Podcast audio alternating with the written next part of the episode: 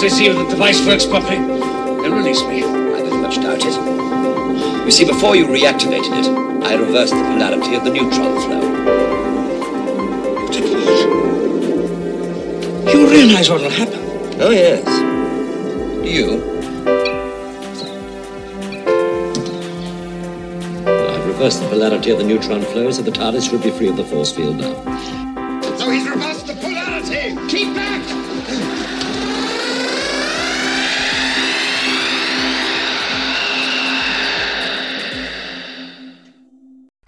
And welcome to Reversing Polarity, a Doctor Who fancast where this week we are hurtling rapidly towards 65 million years ago, and I'm very concerned that I'll never find out if I was right.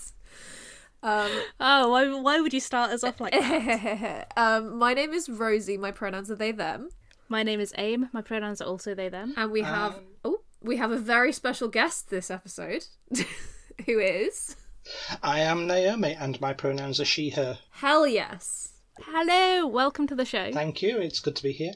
Would you like to, to big anything up early on in the episode? I'm a book blogger and a sci fi and fantasy nerd, and I'm on almost on the wrong side of 50. Um, and I'm way too old to be doing any of this. Absolutely not. Bullshit. Absolutely not. Bullshit. Sorry, I just got a message from my from my housemate. Yesterday, I made her watch High School Musical with me because she'd never seen it before and she hated it. Fair. And she's just messaged me that someone next door is singing High School Musical. so if that ends up on the on the on the audio, Oh my God, beautiful. Um, I mean, I made one of my closest friends watch Mamma Mia for the first time last week. Oh, hell and yeah. They enjoyed it so much that we're watching Mamma Mia 2 tonight. oh, nice. So that's good. I haven't seen Mamma Mia 2, actually. Oh, I cried buckets. Valid, valid. Uh, I don't think I I've actually seen the first one yet. It's if you like ABBA, Which I it's do. a good time. Yeah, it's a good time. Yeah. Um. So speaking of crying buckets, though, what serial did we watch for this episode? Aim. Um, we suffered through Earthshock by Eric Saward. Definitely suffer is the right verb. um, which is it's one I've seen before. It's the one that made me realize how protective I was of Adric. That's my baby Um, boy. yeah. Um, had you seen it before? The last time I watched Earthshock was when it was reshown in 1982 as part of the Doctor and the Monsters um, series. So Cool. it's it's That's quite a lot of time to pass between watching it. nearly 40 years. Yes. Nearly forty years. Wow. I- I watched it the first time it was broadcast and then rewatched it when it was reshown later in the same year.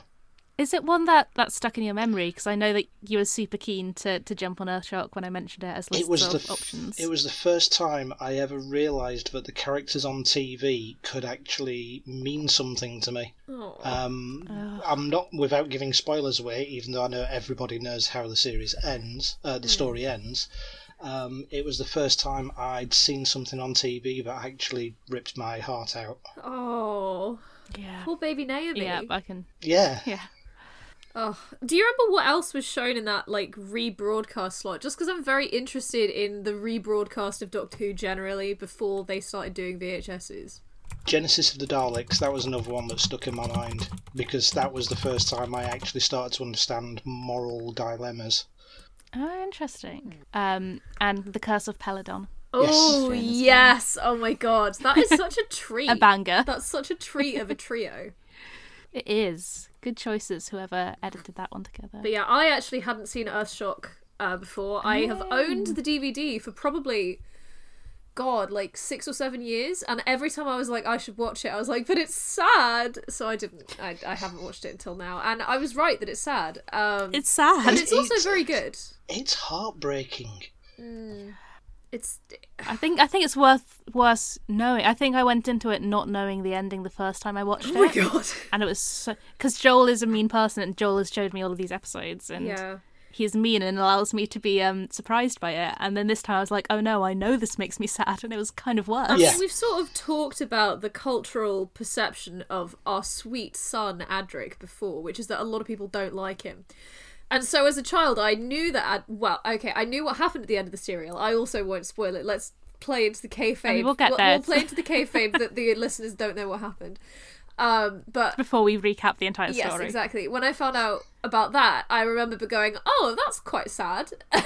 but I still never watched any serials with Adric in until I watched Castrovalva, and I was like, "Oh, that's my sweet little boy."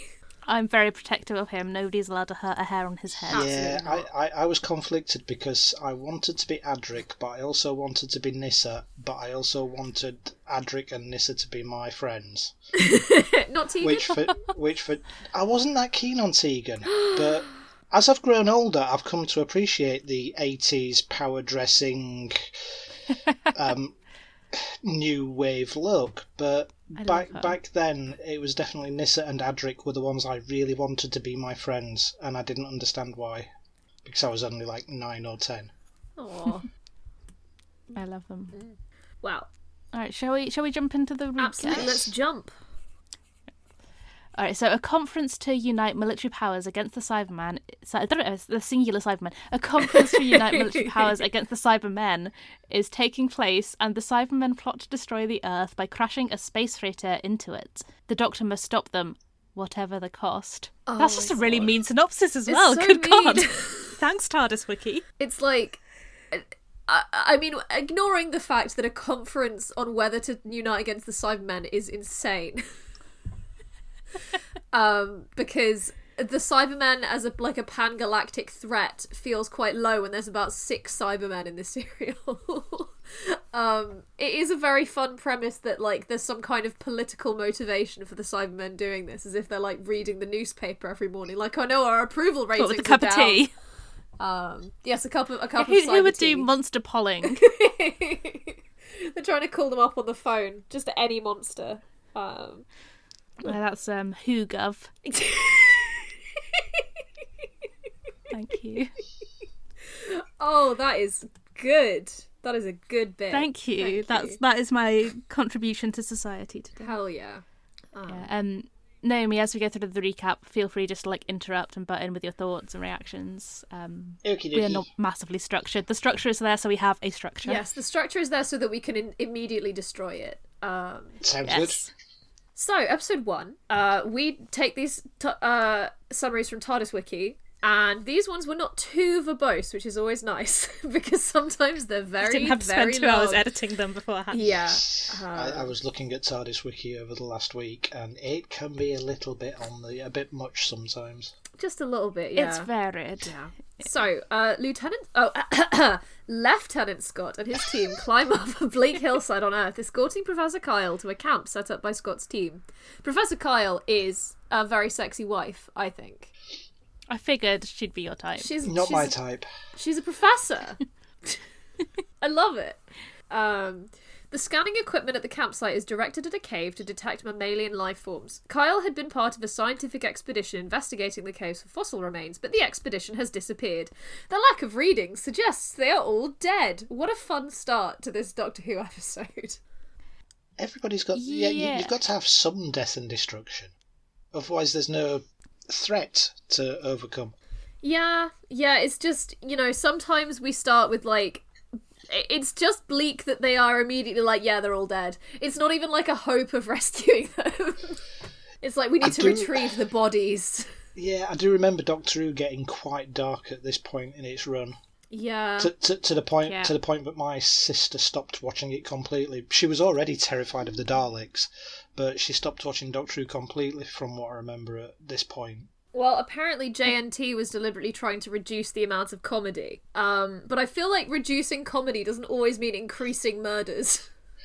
Like it's not like Well, you got to put something in its place. It's not like you're in like the Oblivion character creator where you're moving the sliders and as you move one, the other one is moving the no, other way. that that's how you write. that, that's it. You just put the settings in, You and open it's the- either comedy or death. you open the Elder Scrolls Oblivion.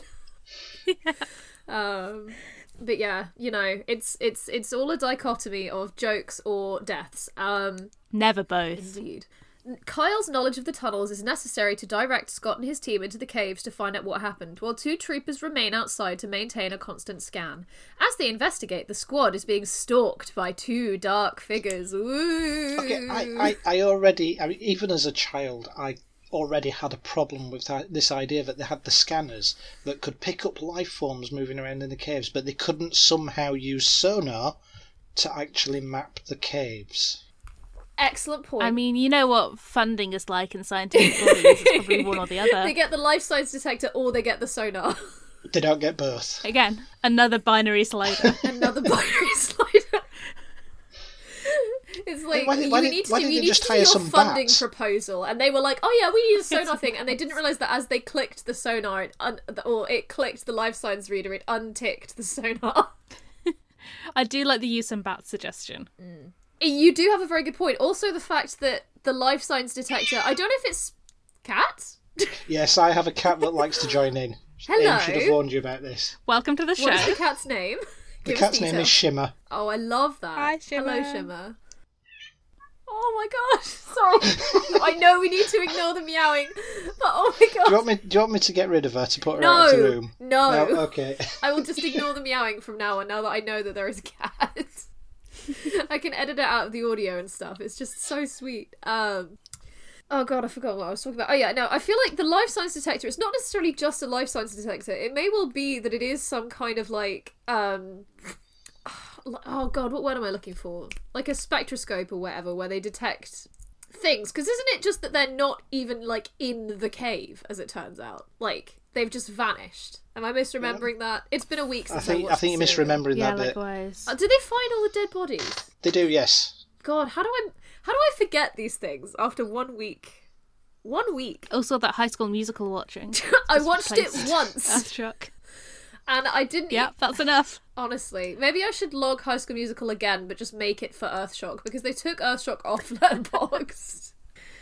Yeah, please leave your review for Earthshock beneath High School Musical for posterity. that would be very very good. I think that would be very funny. Um, it's like how people have been doing it for Ted Lasso. Um, but yeah, uh, I, what I wanted to say is surely this the the scope of some kind would detect that there are two metal androids following them around. Although I guess if it's not pointed at them, they wouldn't know. Um, Un- unless it's detecting life signs, in which case, what what specific aspect of life is it detecting? yeah, is it a heartbeat? Is it o- oxygen based? Is it heat based? it's It's very obviously much it's, it's not obviously not detecting organic compounds because it'd still be able to detect the remains. yeah, and the Cybermen. Did I also mention I'm a bit of a geek? oh no, I love it. I love it. We do- This is the energy we love in the we space. don't always get into plot holes um on the podcast because sometimes we just don't notice them because we're so focused on like oh my god the the, the doctor and the companions are so cute. Found Yeah, family I'm very much a character person. but i like having the scientific angle. But yeah um i don't know what they'd be detecting. It's very much like jnt's whole thing that he wants it to look like cool sci-fi movies and stuff. But then it doesn't necessarily interrogate like the mechanics of those systems And, So and it- it, was the 80s, so Yeah. intelligent sci-fi wasn't really a big thing at the time. There, there were exceptions, but most sci-fi of the time was very definitely B-movie schlock. Excuse me, Star Trek for The Voyage Home is top notch. didn't alien that come was- out that in was- the late 70s Alien came out in the late 70s. As I said, there were exceptions to the rule. So there was Yeah. Alien, there was a couple of Star Trek movies that Aliens. really jumped out.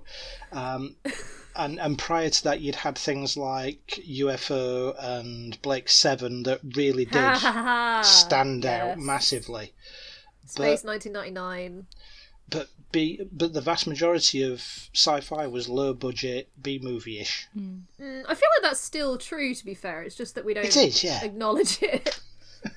um, it's like all sci-fi. Ten percent of it is like really, really good, and then the rest of it I still adore fundamentally. but um, I, was, I I think I probably enjoy a lot of the B movie esque stuff. Oh yeah, Unironically. definitely, I mean, as someone who recently watched, like you know, I've been, I've just been watching a lot of. I name it. We have, we haven't met before. We don't really know each other. I watch a lot of very low grade '80s horror movies. That's a good um, thing. I've, I've just started a BritBox subscription, and I was looking at all the Hammer House stuff they've got on there. Oh mate, I'm- yeah, I'm Hammer in- House of I'm- Horror is great. I'm in Hammer House heaven.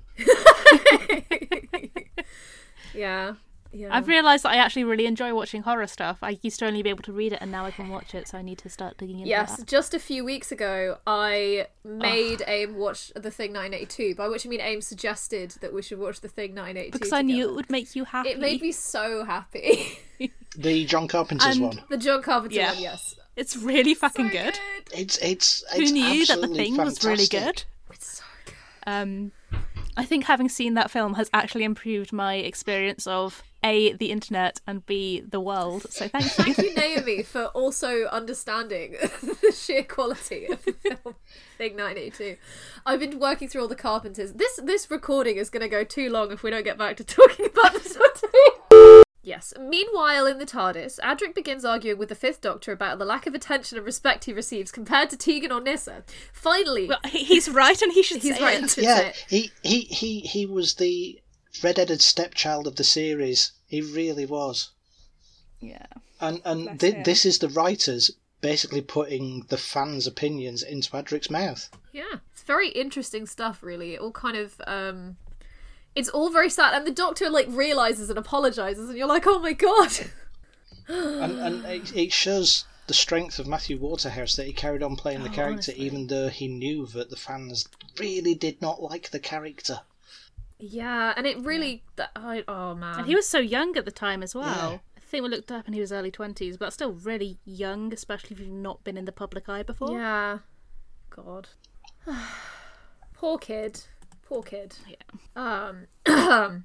Finally, he declares that he wishes to return to his species' new home planet of Terradon, which the Doctor loudly proclaims is not possible. Yeah, we covered uh, Adric's home planet in Full Circle, and they had to leave for reasons I don't remember because Full Circle is not very memorable. um, Yeah. but he's from. Did have the same director as Earthshock. ah So that's a, that's a nice little bit of full circle Yeah. for Oh you. my god, aim. um, but yeah, he's from Alzarius and he's going to go to Terradon, and the Doctor can't go because they would need to find the CVE again and go through to E space, which is really dangerous. Um, and that he has an argument with Adric about it, and Adric goes off to moodily do some maths about it. I love him. um, I love how much maths he does. Yes, he's very in this maths- story. Plot relevant mathematics. That's Yeah. part of the reason why I liked Adric as a character because I was a bit of a maths geek myself. Yeah, he has his badge for mag- mathematical excellence, and you're like, oh my god, Adric. oh, he deserves the world. He does. Now I'm trying to remember where my badge for mathematical excellence is. it's somewhere. Is it not on your podcast? No, Thing. I needed to find it to put it on my podcast shelf, but unfortunately I could not find it. Um, Scott's squad splits into two groups, but a strange jangling sound comes over the communication system, and one group ceases contact. Outside, a flare appears on the outside scanner.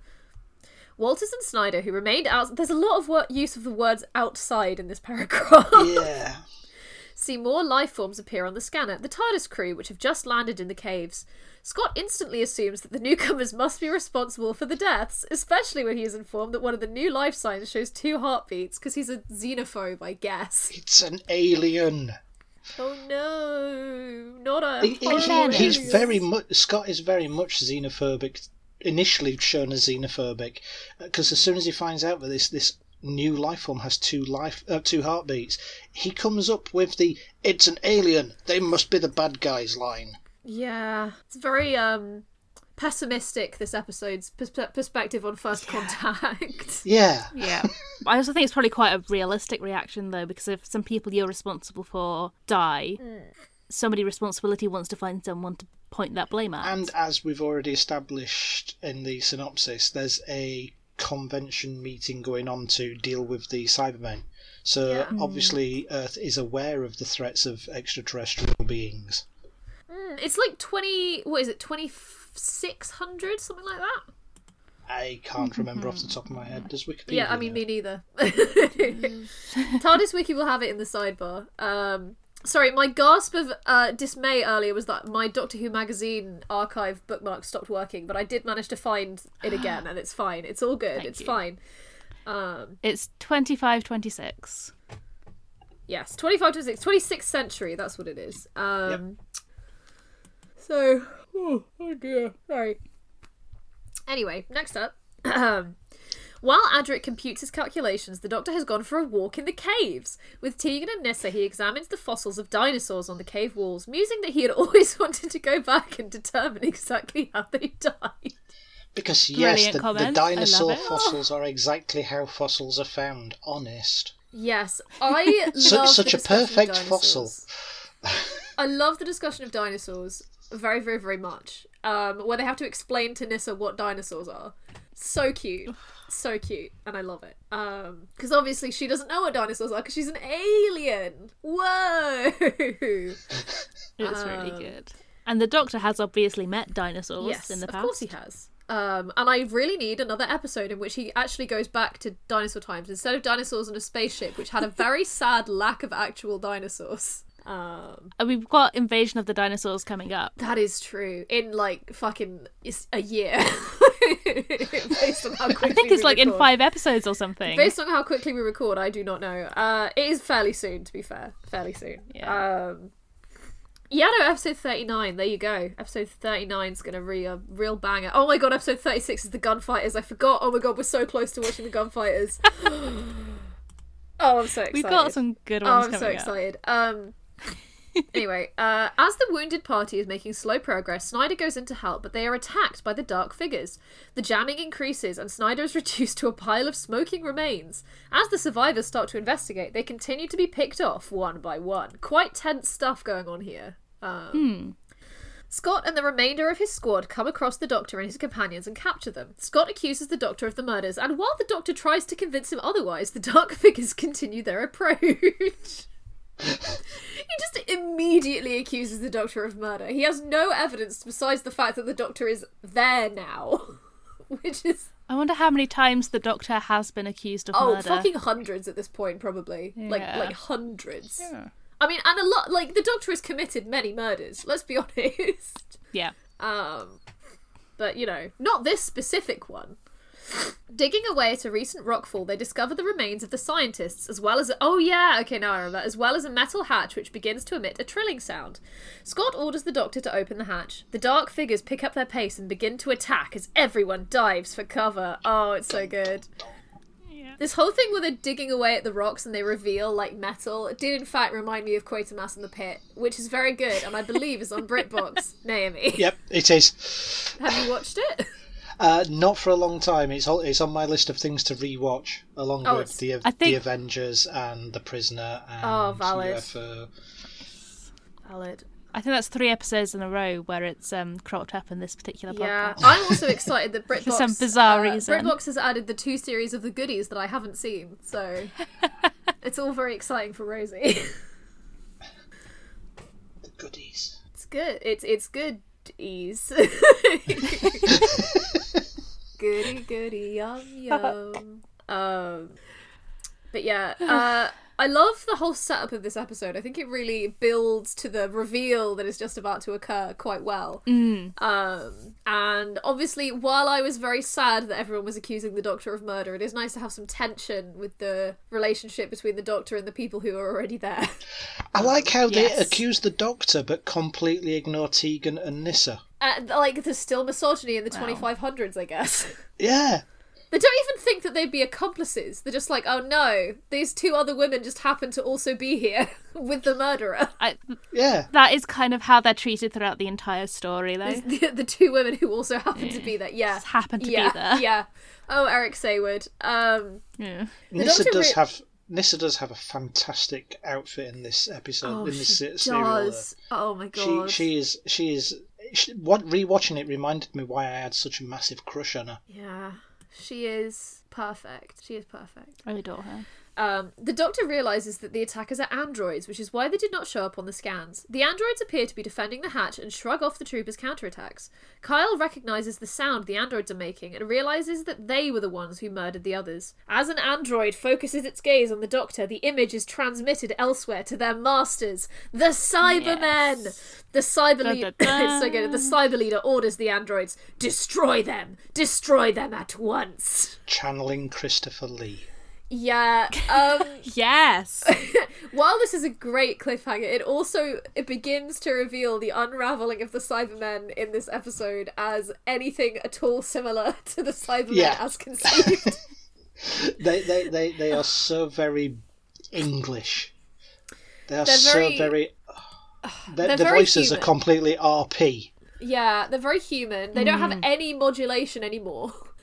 Sadly. which is like where's the sing song quality or even the techno whatever from Tomb of the Cybermen and this was also a problem in Attack of the Cybermen which is obviously a future story but we did it a couple of episodes ago but I felt more like they were Cybermen in that one weirdly than in this where they're just kind of dudes they're just kind of guys And not once did they utter delete. no or uh um, Upgrade. You will be yeah. upgraded. Yeah, God, I'm trying to remember what they say in Tenth Planet because I don't think, um, yeah, converted or whatever. You know, it it, it all comes up. Um, it, it like this this this serial pays such lip service to uniting these Cybermen with the Cybermen of the past, but then they have completely different motivations and um energies, so to speak.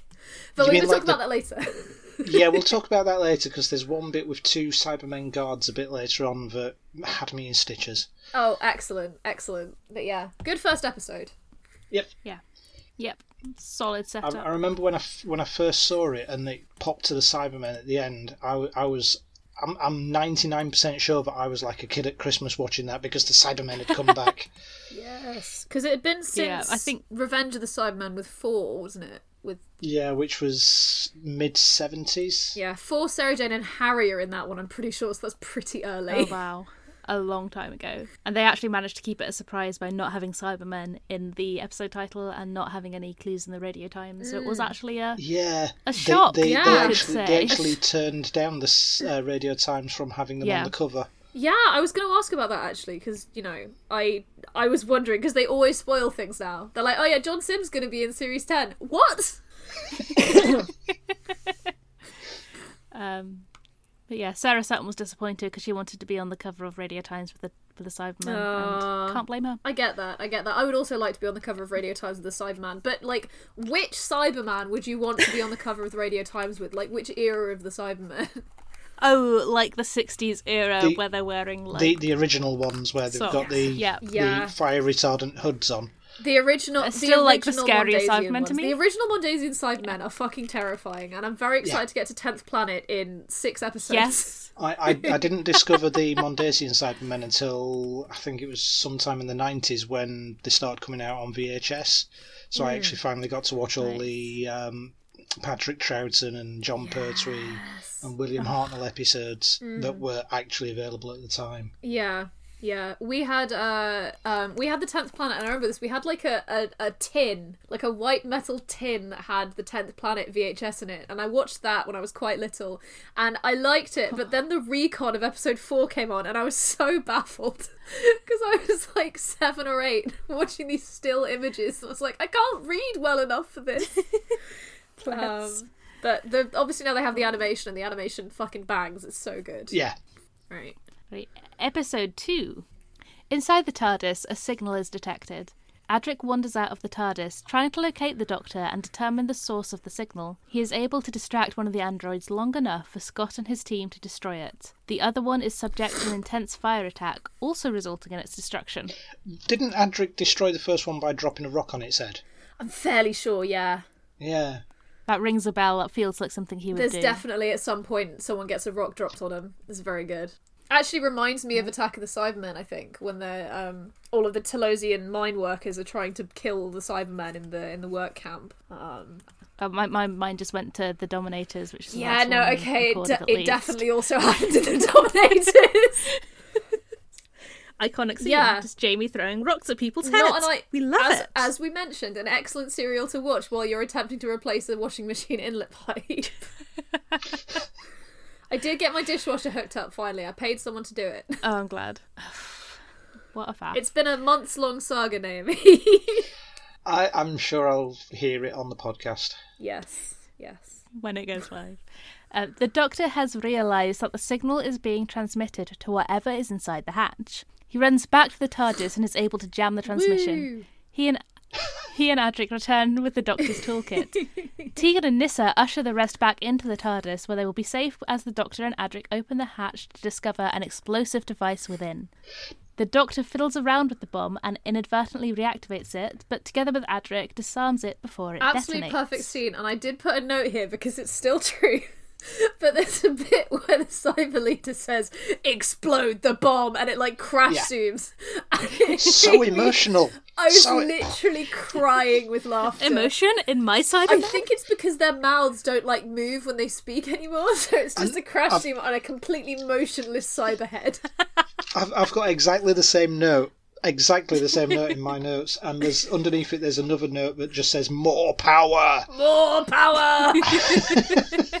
Excellent. It's a quote machine, that cyber leader. Um, but yeah, I love this scene where they react, where they're trying to dis- disarm the bomb because it's like Five and Adric doing what they do best, which is science, and they're actually working together as a team, and it's really nice. And you're like, yes. Did Five have Yeah. a Sonic? I can't remember if Five ever actually had a Sonic or not. Doesn't he use it in I the want Five to say yes. I'm not sure. If he does use it in the Five Doctors, is he using it because he's borrowed it off one of the earlier incarnations? Fifth Doctor screwdriver. I mean, we'll find out because Cool, me too. the Fifth Doctor's multi-purpose Gallifreyan device. um, That sounds like the version you get at Aldi. yeah, hang on. Wiki. Okay, I just God, there's a picture of the Thirteenth Doctor's thing, and it just looks so much like a sex toy that it is unreal. And I don't know if anyone else has discussed this like on the internet, but oh my It, god, it's been discussed. It, it was dis- it was internet. discussed in our house when it first appeared. Personally, I love it. Okay, the Doctor's sonic screwdriver. Yeah. There's a separate list for the Doctor's sonic screwdriver and just sonic screwdrivers in general. Um, it was used in um Castro. It was Castro Val. Castro Val was yes. fourth. okay, it? it gets blown up in the visitation. Yes, I remember this. Yeah, the Terileptils incinerate it, and then he doesn't replace it for ages. That's why he doesn't use it in this episode. Then Yeah, it got blown Yeah. up. Um, sad, sad. very sad. Um, anyway, Anyway, returning to the TARDIS, the Doctor informs the others that they are going to te- that they are going to trace the source of the transmission. didn't he already say that the transmission was being sent? Oh, he wants to find where it's From coming from the rather than where hatch. it's going to. I thought it was coming from the androids. That would make sense. But is what Hmm. makes sense what happened on Doctor Who? Oh, never. he then thanks. He then thanks Adric for his help in the cave and apologizes for their earlier argument, telling him he's willing to try and enter E space. Adric apologizes too for overreacting and reveals he doesn't actually want to return home. He was just trying to make The a Doctor is doing his- I love them talking about The their Doctor feelings. is trying his best to be a dad to Adric, and sometimes he's not very good, but he is doing his best. You know? My brain just went Dadric. Yeah, no. My brain so also, I'm my brain also but went Dadric. glad. um, but that feels Glad. like Adric as a dad, which I don't think is As a dad. Oh, but he'd be such a good dad. Oh, maybe, maybe. The Cybermen are puzzled as to why the bomb failed to Oh, they were puzzled, were they? They had an emotion, did they? They were puzzled. confusion does not compute. Ugh. Reviewing the recorded images transmitted by the androids, there you go. They see the TARDIS. They realise the Doctor is involved and begin to review their past encounters with the Time This is Lord, great. which I like. This is great. I like this little like call back to the past. I love it whenever this yeah. happens. I'm yeah. an absolute sucker for these There's moments. one in the tenth planet going, "Have you no emotions, sir?" Which is very good. Um, William Hunt is great, and then we have them mentioning the tombs on Telos, but then the scene that they have a clip from is the wheel in space. Um, because because it, Tombs was lost. Tomb got. Yeah. junked. Tomb got junked in the late seventies, so they did not have Tomb anymore. Mm-hmm. And it's so close to when they made this episode. Like it's insane how close it is. Like Well, that they were still trashing episodes that late on. Yeah, I mean, they were trashing them for ages. I God, I can't remember whether the episode that the I imagine that the episode that this is from is a currently surviving episode of Wheel in Space because we only have like two episodes of Wheel in Space. Um, God, It's probably BBC footage of it, uh, Blue Peter footage of it. yeah. Imagine being a fucking like editor or like one of the people who's been sent down into the BBC archives to be like, we need these episodes of Doctor Who, and they go great, and they go over to this shockingly empty shelf of Doctor Who. of Doctor Who film canisters, and the the researcher is like, um, are there supposed to be like two hundred of these? And they go, now we burned them. We burned them all like five years ago. How, well, how do you think we kept the Christmas party so Oh. God, it's Well, fine. it was it was it was like cellulose or whatever it was filmed on at the time. yeah, did it just burn really exploded. well. It just exploded. You don't want you don't want to leave Ah. it hanging around in a in a cupboard somewhere. No, I mean they put it on magnetic tape. It was on magnetic tape, Um, and then they would wipe the ele- the magnetic tape and put other stuff on it. Um, and then they also had some film canisters that had been done for various things, and they transferred those onto magnetic tape and then burned the film. Um, and then they wiped the magnetic tape, and then they recorded like Z cars on it, and then they wiped Z cars. Um, I mean, it does kind of make sense in a resource saving economy. It does. It's absolutely wild in the year of our Lord 2021, where we can access whatever we want. Yeah. We can thank we want. digital for that, though, can't we? Yeah. God, yeah. We just need to Everything, send, everything's digital. we just need to send a probe that's going faster than light way out to where the radio waves from 1960s are still being processed, and then it can capture all of the Doctor Who episodes and send it back. Do you?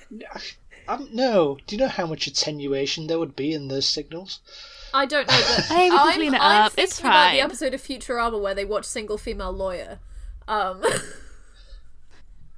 anyone remember that episode of Futurama? Uh, No. no, that one doesn't ring a bell. No. um, it's the one It has been a while since I've watched much the of aliens it. from Omicron Persei 8 um, have been watching television broadcasts from a thousand years ago because of how long it took to get to Omicron Persei 8. And the last episode of Single Female Lawyer gets cut off, and they have to film a new copy of it because the original one has obviously been lost in the 1,000 years. Um, Wild. yeah. Anyway, we're not talking about Single Anyway. Female Lawyer, we're talking about Doctor Who. Um, Meanwhile, but yeah, and then they have um, the fourth Doctor with Revenge of the Cybermen, and then they, you know, conclude their discussion. yeah, yeah, yeah, yeah. Meanwhile, out in space, a freighter is being inspected by Earth security forces while replenishing its supplies and crew. However, the morale of the crew is low, kept going only because of the promise of their bonus for delivering the cargo on time. Ringway, one of the bridge crew, wonders if the bonus is worth it, with several disappearances having already taken place. Berger seems to think that it is, and suggests Ringway adopt a more cheery attitude towards the crew to maintain their morale and his. Hmm. I'm getting serious vibes of Alien from this phrase. Yeah, yeah. It's definitely trying to echo that kind of um, working, cl- downtrodden working class um, bridge crew versus the captain. Yeah. I've not actually seen Alien. Have you not? So good. I've not. To be fair, You- I'll need to be fair, I watched Aliens before Alien, but they're both very good. They're both very good. They're both very different as well. Mm, Um, I I strongly recommend watching Alien on a sunny day with the lights on. oh, cool. I'll watch it at midnight tonight. Then. Um, having arrived on board, the Doctor goes to explore the freighter with Adric. Deci- the Doctor decides to go. The Doctor goes to explore the freighter with Adric deciding to tag along too. However, Berger spots the two travellers on the camera and tells the captain, a woman named Briggs. Briggs orders that Berger sound the Now I have two points here. One, the Doctor is hysterically Go on. wrong in that he says that the freighter will be unmanned. Why does he think that? It is several. I manned, guess the at TARDIS least. doesn't have a life signs thing. When they were doing, Yeah, they, they have they have the, the sonar They instead. tick They got sonar, but not a life signs detector, and a time rotor, but not the ability to direct the time rotor. Um, and then the second Not, not thing, to mention the chameleon circuit that's never worked. Yes, no, exactly. Like you can tick that you have the chameleon circuit, but he forgot to tick that it be functional. Um, Yeah. And then also the woman playing uh, Briggs is Beryl Reid, who was in the goodies. um, And and who's a really odd choice for the role. yeah, and yet also really good at it. um, I really like her in this role as like a no nonsense ship captain, like a mid like, mid forties or mid fifties woman, just stomping about, being great. I- Isn't this? There's a lot of good elder women Isn't this Beryl story. Reed the one who was really confused by the role she was playing and really didn't Yes. understand it? Yeah. Yeah, I've got some notes on this. So Captain Briggs was written as a Sigourney Weaver type in the script, um, and everyone was kind of baffled why they cast Beryl Reid. and while they agreed she did a really good job, um, she struggled with the dialogue, asking during recording if warp drive was off Earl's course. Yeah. She later called it a strange experience. Oh my god, she was in the Belles of St. Trinian's! Oh, amazing. Yeah. I sort of missed that in my brain, but she was one of the many lesbian teachers, because all the teachers in St. Trinians are lesbians, of course. Um, Of course. Canonically. yeah. No, it's such an odd choice because she is essentially only in sex comedies. and then she was in Doctor Who. Are you telling me that Doctor Who's not a sex okay, comedy? no, it can be a sex comedy. You are correct. Um, But yeah, she was in uh, one of my favorite episodes of The Goodies, se- uh, sex education or gender education or whatever. Um, That sounds like it's going to have aged perfectly. um, it's amazing. It is. I'm fairly sure it's her. Um, she was. Uh, she was Mrs. Desiree Carthorse, a parody of Mary Whitehouse. Um, I've also okay, found out that, that. she was in uh, The Killing of Sister George as a lesbian soap opera star. So I that's don't remember cool. that one. I'm fairly certain it got mentioned in um, Celluloid Closet, but there you go. Anyway, the Doctor and Adric hear the alarm and start running back towards the TARDIS. Hearing screams, Adric and the Doctor run to investigate. Adric spots the bodies of two crewmen and goes to examine the bodies. Unbeknownst to them, Ringway arrives behind them and raises his gun.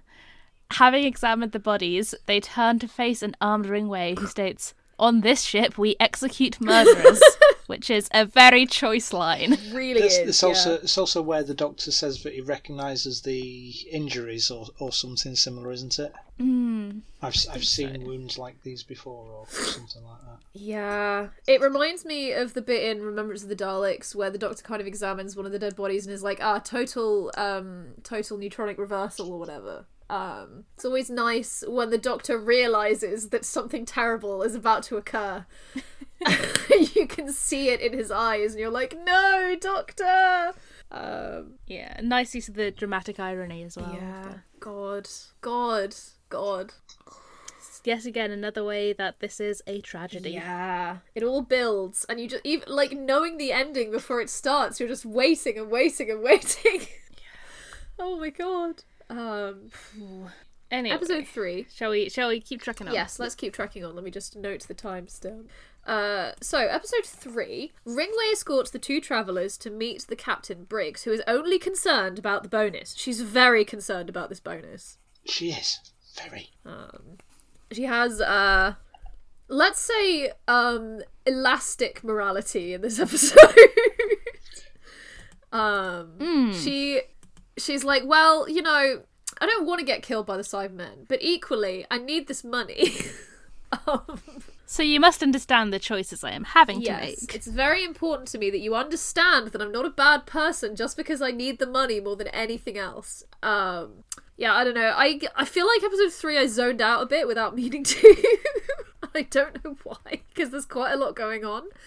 Um Scott and Kyle start to worry about the Doctor and Adric, although only Scott says anything. Scott announces that he wants to go find the Doctor, but Nyssa replies that the Doctor will not thank them for taking such a risk. um, Which is, you know, a fair prediction. yeah, Nyssa is like, look, we have to listen to what the Doctor said, and I don't want to get killed by Cybermen. And, like, obviously they didn't know this at the time, but we know that Nyssa and Five encountered the Cybermen in spare parts, well, uh, uh, later on, actually, now I think about it. But Nyssa is already not a big fan of the Cybermen, and I don't doubt that there's some piece of expanded universe canon where, like, they encountered the Cybermen on Traken at some point in the distant past. Like, Wait, so the Cybermen can traverse e-space? I mean, who knows? Like, that we know that Cybermen appear in parallel universes because they do it in Pete's world. that's true. What are the true. E-space Cybermen like? Fuck, now I now I actually want to research something about the E. Not that I don't always, but you know. Um, but yeah, I I that I take that on myself for forgetting how timelines work. But we know that Nyssa has further experience with the Cybermen later on, and I feel very bad for her because she's very just reasonably not having a good time with all these risks. Um, Tegan, also wishing to help, goes with Scott and his remaining soldiers, and they give her a, a boiler suit to wear. Yeah, and she still looks like Sheena Easton's long lost sister. I She's I still got the 80s new wave hairdo and It's makeup. It's so good. It's so good. She looks I incredible. love her. Oh my god, Tegan. I was reading uh, my writing Doctor Who um, edition of Doctor Who magazine, and they said that Tegan was a Oh, I meant to go return to the that. Barbara style of companion, where the, the female companion clashes with the Doctor, and I'm like, yes, yes, Tegan is a Barbara That for the new explains a world, and. Ian and Nyssa is a new Ian, and they are in love. Um, Oh, definitely. that The, is the my way them two are always like pretty much touching. yeah. They Yeah. just stand so close to each other. Yeah. God. Importantly. Tegan and Nyssa. They are great.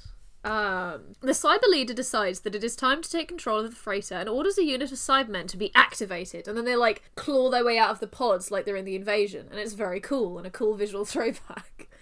Um, the unit marches on the bridge and is spotted on one of the monitors. Briggs orders a blockade set up outside the bridge, despite the doctor pleading that her men won't stand a chance if they do that. God, he is so like, oh my god. Understandably. Yeah, yeah. Um. I'm just man, the Doctor versus the Cybermen. It never ends well, um, and he knows that, and he's very, very concerned. And you're like, "Oh, Doctor, no one's listening to you, and they should." Uh, Well, at this point, he is in like he is a prisoner. no, I know exactly. it's all very horrible.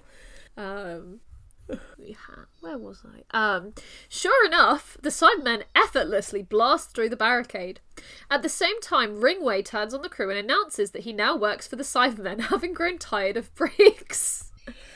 See, I, I saw that coming even as a kid. He looked like a bad guy. Yeah, yeah, that Doctor Who does that, and I yeah, he does. it. Um, the Doctor disarms him and closes the bridge doors before the Cybermen can get inside. Briggs seems confident that they can hold out until they get back to Earth, as there are only a few Cybermen. When Adric inquires as to how many cargo containers there are, God, this is such a good moment. She realizes that all fifteen thousand are probably full of Cybermen. Oh, so good. I just like immediately the stakes jump. It's so good. Like at no point are we shown fifteen thousand Cybermen, but we know that they're there. Um, We're we're shown lots and lots of canisters. yes, we are shown lots and lots of canisters, um, which they did have the budget for. That's because they used very tiny canisters and just made them look big on the screen. it's only a model. Movie magic. Um, as Scott, Tegan, and the others kill one Cyberman and damage a second, the Cyber leader has his troops soften one of the bridge doors with a thermal lance. Oh, I love See, it. thi- this is the bit where I was in stitches. The two Cybermen that Scott and his team kill. When it cuts to them, they're stood there, moving backwards and forwards on their legs, shuffling like they're bored, nattering to each other like any two random guards in any. Re- like the two stormtroopers on the walkway in Star Wars. They're stood nattering to each other about something. Yeah, it's so. Cyber. What do you think? What do you think Cybermen talk about at the water cooler? Um, they're cyber problems, presumably. They're cyber soap operas that they've been cyber watching. Cyber Downton cyber cyber enders. East The- the- Cybers. the, the problems with the lo- local cybermat. Cyber Na- Cyber Nation Street. Um Sorry, I'm just trying to think get- about a soap opera. Getting stains out of their lovely silver costumes. Yeah. Oh man, it must be so yeah, hard. big problem. Um, I like your implication. I like the idea that they're standing at the water cooler but not drinking any water because they don't need to. HR had to put one in just so they could like meet their yeah, needs. exactly. Their their psychological need to stand somewhere gossiping. um, On Cyber Maslow's hierarchy of needs, it's yeah, no, exactly. Right above killing the doctor, we have that. Um, God. Sorry. The doctor taps into the antimatter storage system and uses it to stabilize the door just as the Cyberman breaks through, with the result that the Cyberman is fused into the door. This fucking rocks and is also clearly nicking from Star Wars. It's so clearly nicking from Star Wars. Star Wars or Star Trek? I'm fairly certain it looks like carbonite to me. Um, There, there was also an episode in Star Trek where one of the crew got stuck halfway through the bridge. I'm sure of it. Halfway through the um, decking. I'm sure of it. ah, I don't know if that would have been TOS. It might have been in TNG. I've just recently watched a bunch of TOS, and I don't think it was. it might have been something in one of the. Uh, Maybe it's in series. UFO. Next, next gen or something. Maybe yeah. it's in UFO or Space Don't remember seeing it in UFO, but it is a long time since I watched that. Yeah. Well, we'll find out. Tweet us if you happen to know about this piece of media. Yes, definitely inquiring pings- minds need to know. it definitely pinged carbonite to me, and I did enjoy that. Um, Yeah. sorry, I'm just imagining like another side, the other the other cyber worker turning to him and being like, um, "I love you."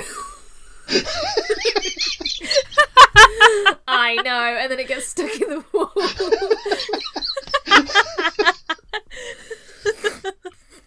um, even though we do not have emotions, somehow the writers forgot for this serial.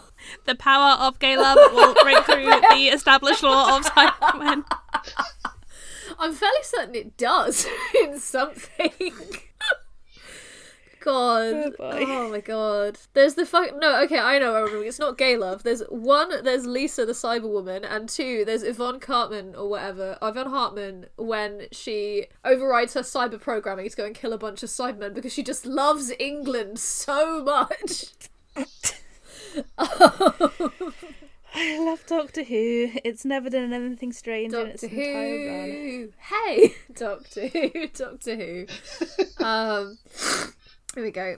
The cyber leader had also fitted explosive charges to the other bridge door. However, just before it goes to detonate them, the Cyberman that escaped from Scott and Tegan crawls up.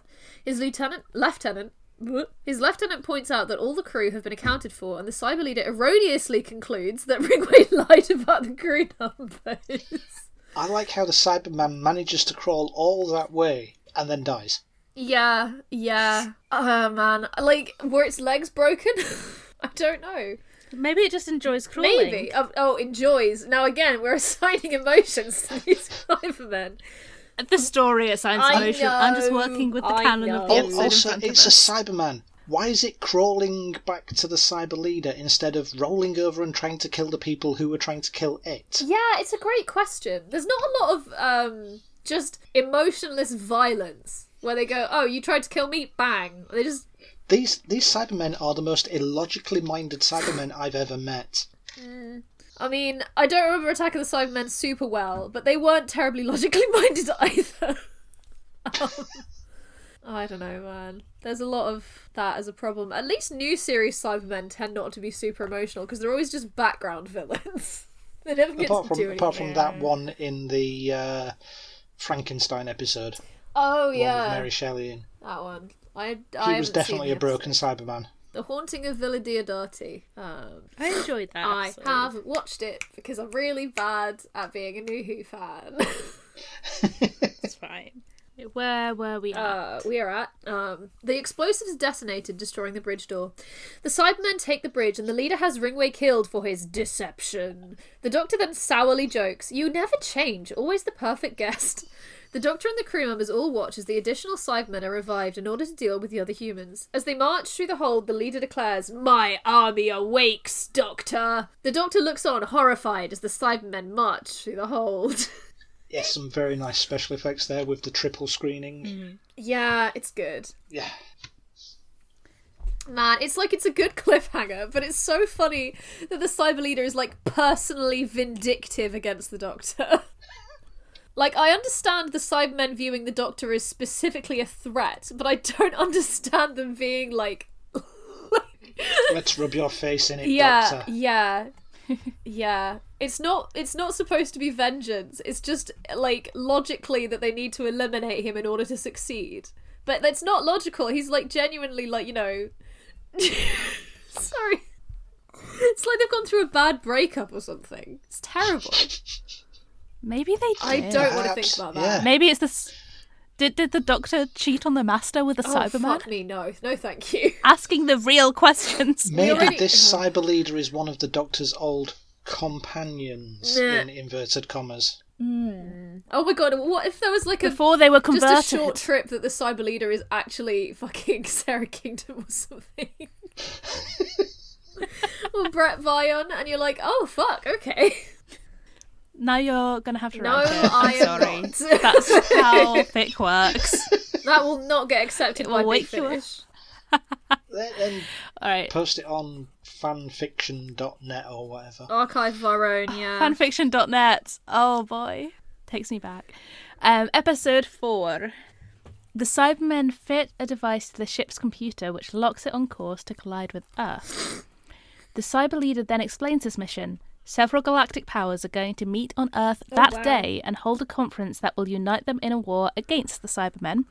Their original plan was to use the bomb to virtually destroy Earth, commandeer the freighter, and use the army to kill anyone who survived. Due to the Doctor's interference, the cyber leader has switched to his backup plan crash the freighter It's into It's very Earth. nice that the, the, the Cybermen have a backup plan. They've got a plan B. they don't normally have a plan B.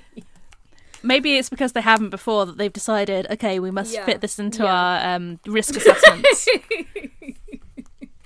yeah, absolutely. as As it's powered by antimatter, the resulting blast will be every bit as devastating as the bomb would have been. Yeah. Now I'm forced to wonder what that bomb was made out of because it was like the size of a shoebox. I mean, uh, something horribly radioactive, I imagine. More antimatter. Tegan gets separated from Scott and his men and is eventually captured.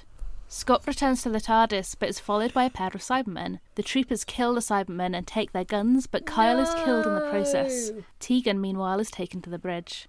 Noting the Doctor's reaction when she is brought to the bridge, the Cyberman comments that emotions must be a severe oh handicap Oh my for the Doctor.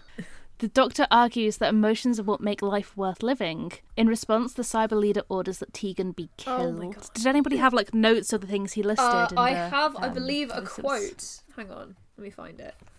Um, dun, dun, dun, dun, dun. Here we go. Uh, the cyber leader says, "I see that Time Lords have emotional feelings. Surely a great weakness in one so powerful." Um, and the Doctor says, "Emotions have their uses." Leader says, "They restrict and curtail the intellect and logic of the mind." um. The doctor says they also enhance life. When did you last have the pleasure of smelling a flower, watching a sunset, eating a well prepared meal? Cyber leader says these things are irrelevant. The doctor says for some people, small beautiful things is what life is all about, and it really got me. so good. Yep, yep. It's all about Very, very feelings. Take the joy in small things as they come. The Doctor throws himself in front of Tegan, and the cyber leader remarks that emotions are a disadvantage, as now he only has to threaten to kill Tegan for the Doctor to obey him. Scott and the troopers leave the TARDIS again, as the cyber leader decides to leave the ship in the TARDIS. Briggs, Berger, and Adric are left on board so that a few remaining Cybermen can observe their reactions and thus better understand human weakness. God, Adric's not and human. Cybermen. but they don't know Maybe their scans would reveal this somehow. What is the biological difference between an Alzarian and a human anyway? Two kid- we we have two kidneys already, like don't we? if Adric spends if Four Adric kidneys. spends too long in end space, are they going to reveal that it's been quantumly diverging and he's going to turn into like a weird part ghost like Philip Giorgio? That would be absolutely Yeah, hilarious. and then they have to send him back to E space before the convergence of the Ah. universes or whatever. Maybe they don't have an appendix. Maybe. yeah, evolved without tonsils. Yeah, no tonsils, no coccyx. um, or maybe he has a tail. But they have we six have no proof that Adric doesn't have a tail. Prove me wrong. I'm not go- I'm not going down that road. Prove road. me wrong. I'm not going down that road. Oh god. Anyone Um, ha- if anyone anyway. has evidence that Adric doesn't have a tail, please share it with me because otherwise I've decided that Adric has a tail. Our Twitter is at PolarityPod, and we can't wait to get these tweets. The Doctor and the Cybermen leave in the TARDIS, and Scott takes out the Cybermen guarding the bridge. Briggs wants to abandon ship, but Adric tells her that he might be able to override the device controlling the ship's computer. He overrides one segment of it, and Berger tries to bring the ship out of warp, but it has an unexpected effect. The freighter jumps into a time warp and goes backwards oh in my time. Te- Tegan is relieved at this, believing Earth to be safe. Her relief is soon shattered when the Doctor points out this has made the situation far worse. Not only will Earth still be destroyed, but with the freighter now back in an earlier point of his- its history, the planet's whole existence will be nullified. Oh my god! I do actually enjoy how this how this story does keep making it higher and higher stakes. as it goes Yeah, on. this last episode is Um, just ramping it up. Adric overrides another part of the control device, bringing the freighter out of warp, but still perilously close to Earth. Briggs decides that it's time to abandon ship, but Adric is still determined to break the codes. Scott drags Adric into the escape pod, only for the young Alzarian to jump out at the last second and continue his efforts. Back on the TARDIS, the Doctor points out that they have travelled back in time 65 million years, at about the time Earth collided with an object that killed the dinosaurs. Tegan realises that the object really was the freighter, and that rather than erasing Earth's history, the explosion will form a key part I like of to it. I imagine. like how, I like Oh, I love that. I love that sort of it, shit. it, it, it, it's I liked it because I was into dinosaurs as a kid, and this all tied in with the mm-hmm. KT extinction and things like that. But it's also the fact that the Earth collided with the object, not the other way around. The Earth jumped in front of this freighter. Yeah, I also just love the implication that there's bits of exploded super futuristic freighter all over the planet that have just never been discovered. and um, bits of Cybermen. And bits of Cybermen, yeah. And bits of Adric, I guess. Sorry. Oh, thank you. They're gonna find his tail. They're gonna find his tail one day. Somewhere in a museum, there is a tail named un- like marked unknown dinosaur, and no one will ever know. Yeah. While Adric continues his efforts, Scott signals the Scott signals the TARDIS and informs them that Adric is still on board. The cyber leader decides to kill the TARDIS crew, but Tegan jumps on him and the Doctor grinds Adric's gold-plated mathematics achievements badge into the leader's chest unit.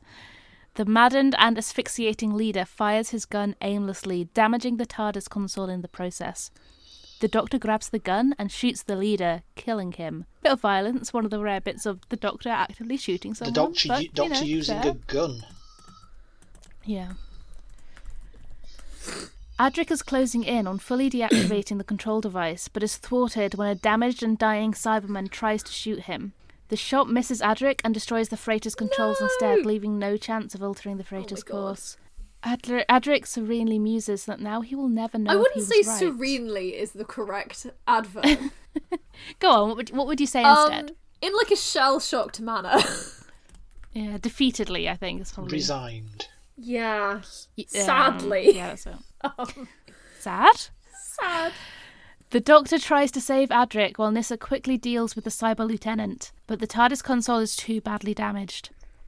The Doctor, Nyssa, and Tegan watch helplessly as the freighter explodes, killing Adric. As Nyssa and Tegan begin to weep, the Doctor remains silent, shocked at his failure in saving his oh companion and friend. The episode ends with silent credits to mark Adric's death, rolled over an image of his shattered oh star-shaped My badge. God.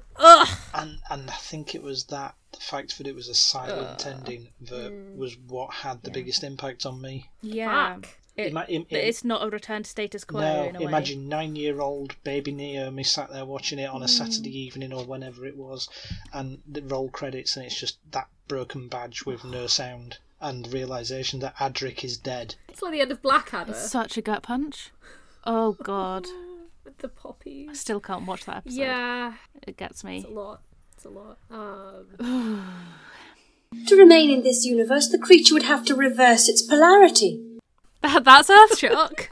what did we think? you think the shock is the Cybermen? No, the shock is Adric Yeah, what did we think? I think that it's one of the strongest classic Who um, companion character stories because of Adric's consistency and tragedy. In in terms of writing, um, taking the badly written Cybermen aside, it's it's an absolutely fantastically well written um, storyline, and and the progression of scale and the progression of the level of the threat is really well handled. It, it slowly builds up at the beginning, and then, like you said, in the final episode, it just piles on the threats. Yeah, it just never stops, and you're like, oh my god. And the pacing is really good. I read a thing about how um, it has something like twice as many, oh, ten times as many camera setups as average for the time. Oh wow. Um, so it ends up yeah, going they said really in one of the um, they were shooting it as if it were a movie rather than just a TV episode in terms of the technicalities of it, just to get that sense of scale and drama. Ugh, God, it's heavy. Hmm. An apple a day keeps the. Uh... No, never mind. Well, our, our favorite man, our favorite non-binary dude, um, the Doctor, is very good in this, and I love him very, very, very much. He is the best. I love Five. He gets to be his sassy little I boy. love Five so much. Five was a weird one for me because my doctor was Tom Baker, and when when the watcher when fair. when the watcher turned up and became the doctor, and uh, Peter Davison was revealed as the new doctor, I was confused as a small child because for me, Peter Davison was the you'd vet. never seen. Yes, on Peter all, all Davison creatures was great all creatures yeah. great and small. Yep.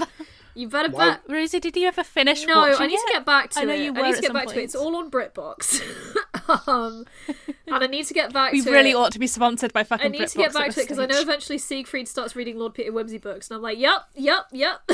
Oh Um, I did like it. Um, but I have a lot to watch on BritBox. I've got Terrahawks, I've got the Goodies series three and four, I've got UFO, I've got Space Nine Nine Nine, I've got Thunderbirds that I need to get back to.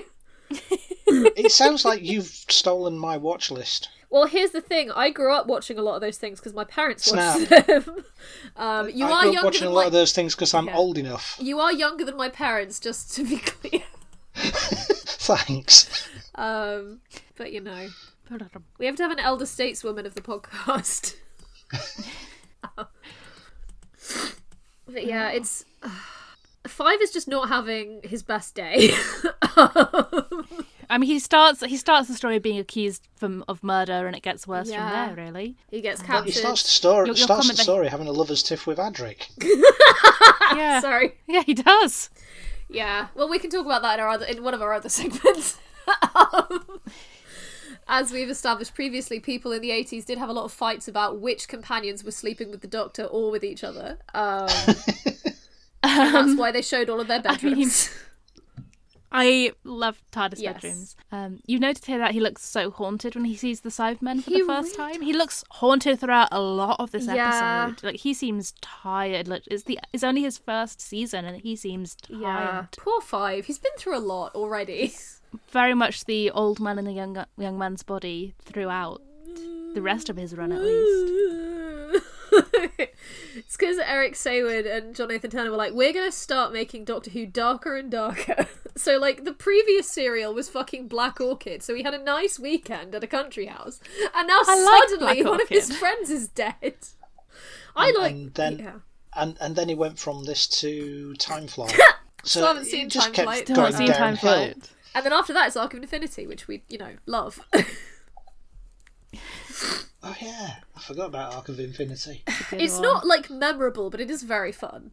Um, It's really fun. Yeah, it's it's so sweet. Like it's a very. Fu- I think it really like defines Five as a character as someone who attempts to be optimistic. Like you know, sometimes small beautiful things are what life is all about. Because half the time he's stuck in these horrible situations. I think like oop, one second, headphone wire fell out again. Give me a second. Come on. Hello. Okay. Hello. there. Hello, Oh wait, no I can't. Oh, babe. Hello, Hello. I'm back. Okay. hello back. Um, yeah, I like that he does actively try to be optimistic. yeah. Like it, it, it's an act of trying. It's a conscious effort Yeah. to value Yeah. it. I just love Fivey. He's a good He boy. really is. Um. and and that comment that he always wanted to go back and find out what killed the dinosaurs coming full circle again was it causing the dinosaurs There is a lot of foreshadowing in this series. What killed the It's dinosaurs? it is It's, tight it's like you've got Adric Age. saying, "I want to go, I want to leave," and then Adric leaves at the end, and then you've got the Doctor saying he wants to find out what killed the dinosaurs, and and Adric kills the dinosaurs. Adric doesn't kill the dinosaurs Adric dies Does any- alongside the No, dinosaurs I'm, I'm thank- very thankful neither of you reacted to my Batman and Robin reference. I, I missed your Batman and That's what Robin that was. reference. What Beautiful. killed the dinosaurs? The Ice Age. fucking hell Thank you, Arnie. Um, he goes from Terminator, another great 80s sci-fi movie. oh god Um, Yeah, there's also the um the bit when um the Cyberman says, "I see that Time Lords have emotional feelings," and the Doctor replies, "Of sorts," and it really makes me want to know more about the con- cultural conception of Time Lord emotion and feeling, especially because we know them as such a like bureaucratic, um, hierarchical society. How is emotion and feeling portrayed or received or, processed. communicated in Gallifrey? Yeah, it's interesting. I, I, Ah. I just need an anthropological study Especially of because their experience of time is so different. so it's like, how does holding a grudge work as a Time Lord? I just, oh man. Not not to mention the whole regeneration thing. Mm. Do, Yeah, does, does I wonder each, if there's like a specific role for like counselling people through the regeneration. yeah, and, and does each incarnation of a Time Lord have different emotional triggers? and reactions. I have to yes. imagine based that. um, sorry, keep going. based on the based, based on the Doctor, what we've seen of the Doctor, even even up to number five, they've all had different emotional reactions to stimuli. Yeah. So and emotional limits for what they can actually take. I have to imagine look- this many traumatic regenerations is not actually the Time Lord norm. Um, I hope Yeah. not. That would be concerning. it'd explain why the Master's the way he is. Yeah. I mean, getting thrown in a volcano can't be fun, or whatever is going No. on with the Crunchy Master. Um, yeah, uh, Doctor Who, like many things, is actually about love. I forgot to mention that when we were talking about small, beautiful events, what life is all about. But, like, the Doctor surrounds himself with these humans who have a really different experience of time and a different relationship to the things that happen to them. And he does it so that he can kind of vicariously experience that fleeting joy in things that they see that he has seen a thousand times. And you're like, oh my god, Doctor. Oh, that's beautiful. I love that interpretation. I feel like it comes up at some point in the new series where they're talking about to us you must look like like insects or whatever. And he's like, no, to me you look like giants. Oh my god, it's so good. I think that's a ten quote. I want to say that's a ten quote. That feels like an 11, a uh, 12 quote to Hang me, on. but it might be a 10 quote. I'm googling it. But that's just going off vibe rather than any actual memories, because as we know, my memory doesn't exist. Uh, it's in. Let's have a look at reddit.com slash r doctor who slash comments 60mq. No answers. Apparently, it's an end of time. I think Wilf might say it to the doctor. Or something like Yeah. that. Sounds about right, actually. Yeah. that sounds right. I haven't yeah. watched End of Time in a really long time because I hate it, but that's not the point. It's a very good line, and it means a lot. It says a lot about the Doctor um, and their relationship. Mm, It's a good character statement line. Yeah. oh, It's good. I love Five, and I just want him to have a nice day. Yeah. S- I mean, hard luck on him. I have to go. Now look, if you're going to be in trouble, you'll need me to look after you. Me too. But you don't understand. I think it does make sense to start with our perfect boy Our Adric, seeing as this is his swan Gone song. but not forgotten. um, in the arms of the angels, Adric Alzarian, whatever his last name is supposed to be. Um, I love him. I so many people are like, "Oh, Matthew Waterhouse can't act," and I'm like, he's doing such a pitch perfect portrayal of a moody little boy. And it's so Yeah. good. And he's so cute. And he says such funny things. And I love his little face. Oh my god, Adric. I love him. I strongly agree. I, I think it took me a few episodes to warm up to him, and then I saw Earthshock and was like, "Oh, I see your value now." Um, He's like, he's just he puts up with so much shit, he really does. and he's so bright and has so much potential, and then he dies. Yeah. yeah. I shouldn't laugh, but I do find the whole That's fine. the whole as as I mentioned at the beginning, I, I, I when I was when I first saw these uh, um, serials, I wanted Adric so much to be my friend, and I also wanted to be Adric because he had all these adventures. Yeah, And I, even now, um, I can kind of understand why people didn't like him as a companion. Yeah. But even now, I, I feel I just want to wrap him up in cotton wool and protect him. Yeah, Yeah, I'm so glad that the- we in the vibe. 2021 can have this critical reevaluation of Adric as actually a very sweet boy who we love very much. Um, like people at the time were like so negative about him, and I'm sure when I managed to dive into the Doctor Who magazine things, everyone's gonna be like, "Yes, Adric died," but um, you know, up until that point, like, I remember I remember all my friends being completely shocked by it at the time because because all my friends were Doctor Who fans, and we we, we got to school the, the week after it had aired, and we're all sat there and we're like, "Adric's dead! Can you believe that? He's going to come back for the next episode. The Doctor's going to find a way to save him." And hmm. doesn't happen. I wonder if it would have hit differently if it was one of, if it was Tegan or Nyssa. Very definitely. It would Yeah. have, but the fact that Adric had such a like he did play a sometimes shitty teenage boy, and I think I think I if it had think been because that was so go on you first. I know the fact the fact that like he was not liked and yet his death still had a reaction. I think it was a really interesting choice. And I think if it had been Nyssa, especially, and Tegan to some degree, I think there'd have been a massive, massive fallout from it. yeah. Mm. Whereas in Time Flight, they just kind of go, "Oh well, Adric wouldn't have wanted us to be sad." Yeah. oh well, Adric's dead. Let's go on with our lives. Oh look, there's the Concorde. Can't wait to get to Time Flight. That's going to be a time. Time Flight. Flight, yeah. Um, God, Um, also, really adore how much maths he actually gets to do. Like, whilst it is a big character moment, everything he says or does or chooses in this episode is authentic to what we've been shown of Yeah. him before. very in character. That and the fact that he's basically breaking quantum encryption with his brain. Yeah, he's very, very Fucking smart. incredible. Um, He's kind of like I'm just thinking about could this. He's kind of like Zoe as a character archetype. Oh, Zoe, that was. I think I see what you mean, but Which one was Zoe? it's Because Zoe, futuristic, out of time, really fucking yeah, bright. like she's a teenage girl and then he's a teenage boy, but the characterization is different enough that it's kind of like they're trying something new and it didn't quite work. Because Zoe's thing is that she doesn't have like she will she was raised to be a human encyclopedia, whatever.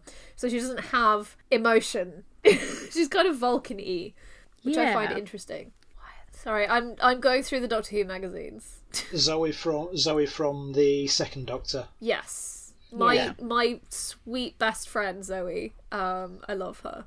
But yeah, so we were originally going to record this the week before and then rearranged. But when I, I stopped the DVD halfway through episode four, and it took me most of the morning to get the heart to press play on the DVD again because I'm like, oh no, all I have left is tragedy. Oh, aim. Oh, aim. Oh no, oh no. Um, and it was sad. I didn't cry, but I tried I think very I got hard that. I I was did. very close. to not cry. I did. I did have to like sort of sit there and stare into the void for quite a while afterwards, just to. Yeah. I know I cried the first time round. Very sad. Very sad. Very sad. It, you you were Aim. You were um, Mm-hmm. given them to watch in Joel's preferred watching order, weren't you?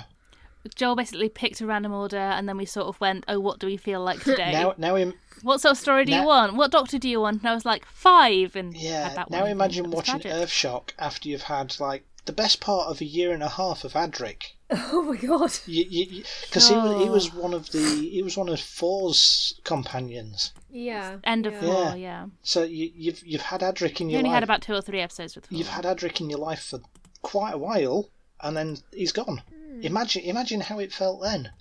Yikes! Yeah. My little boy. God. So I've just I've just found the Doctor Who magazine preview of Earthshock, so I will uh, keep that back for a bit. Oh, please do. Shall we talk about the other two Yes, companions before we get too sad? Let's uh, maybe roll it in with Wife for a bit because That makes uh, sense. Wife City is um, is inaccessible at the moment because a giant freighter crashed it? into it um and blew it up. So we've got a. How dare? Does are, are, are all the wives residing in Wife yes, City they're okay? fine. They were evacuated. Okay, phew. We just can't make it there. No, exactly.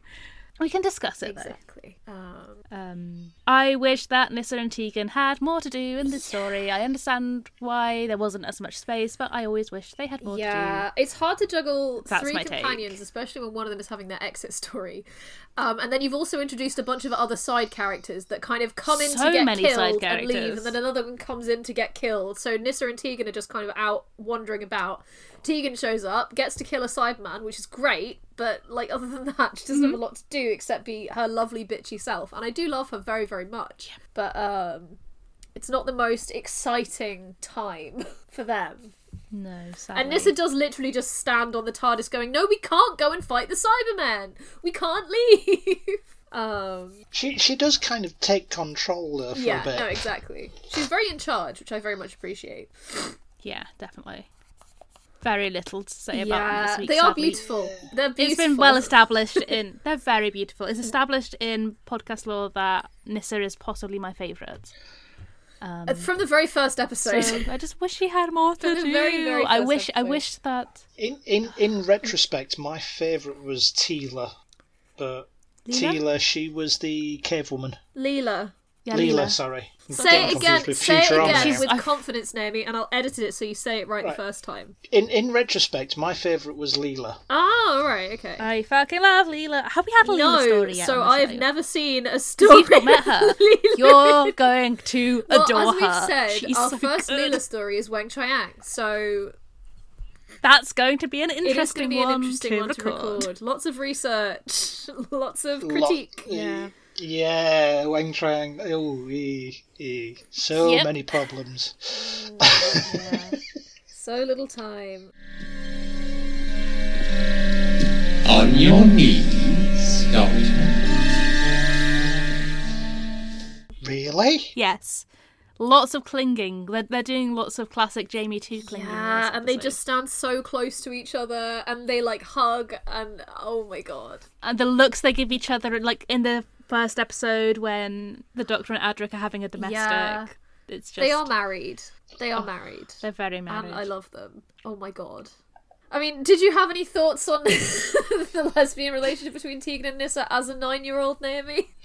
Um, not as a nine-year-old, no. But when I went back and rewatched them at a, a later date, I was very definitely of the yeah. Why didn't you actually make them a couple in the series? Okay, yes, yes, Well- it, it was the eighties, so you wouldn't Yeah. have been able to get it past the censors. But seriously, They could have done more. yeah, they could they could have coded it a lot more. I mean, it was c- I don't know. I think the coding is as far as they were able to go. I think the 80s. coding is mostly in just how Sarah Sutton and Janet Fielding look at each other. yeah. they are and- and really Janet- doing the most for us. and, and they are the two ends of the lesbian spectrum from the early eighties. Yeah, You, yeah. You've got the ultra femme and the power dresser, and Again, we have another binary yeah, and slide. also- yeah. You can do it to one end or the other, and if you do extreme either end, it unticks the canon lesbians box. It's so weird. God damn it! Oblivion story maker doesn't work for Doctor Who. Just makes me think about the Monster Factory episode Not while I'm having a with sip the of my banana drink. man. Oh my god, God, I love Monster Factory. It's so good. it's such a yeah, imagine watch. if this this serial had been done in the Mass Effect character editor. oh, oh no! Oh no! I'm one of God's mistakes. if H.P. Lovecraft saw this, he would shit himself to death. That's what the creature from the pit is, I think. Um. Anyway, Um, we have a couple of gay things. Adric Um, is queer coded to Hellebuck, and it helps that Matthew Waterhouse is gay. Um, it's also gay. Yeah. Um. Does this make it burying your gays? No, because he's not canonically yes, out. and and Sad. also um, his his death serves the story in a way other than making straight characters sad because they're all gay on that TARDIS. and and Oh, I thought you were going to say because it made the dinosaurs sad. Well, it did also make the dinosaurs sad. Naomi, you were going to say um, something? I was going to say something that's completely flown out of my head. Oh yeah, the the straight characters, straight in inverted commas, uh, didn't have a chance to be sad because the episode ended, Yeah, and yeah. then they were into a new story. well, they weren't sad anymore. I don't know. The, the, the fucking morose look on Five's face before they cut to that shot of the bro- broken back. Yeah, That did get me. the the absolute shock on his face that something like this could happen to him. The guilt. The, the, very impressed that Peter Davison was able to get so many feelings into that one look. That was one thing he was very good Acting. at. He was he was a very good um, emotional actor, Peter Davison. yeah, he was very nuanced. great. actor. Is he- I guess is a very and of course, he is great in um, the audios as well. He's very, very good in the audios. Mm. Yeah. The only other things I have for this segment are the android design, gay. the laser design, Yeah, gay.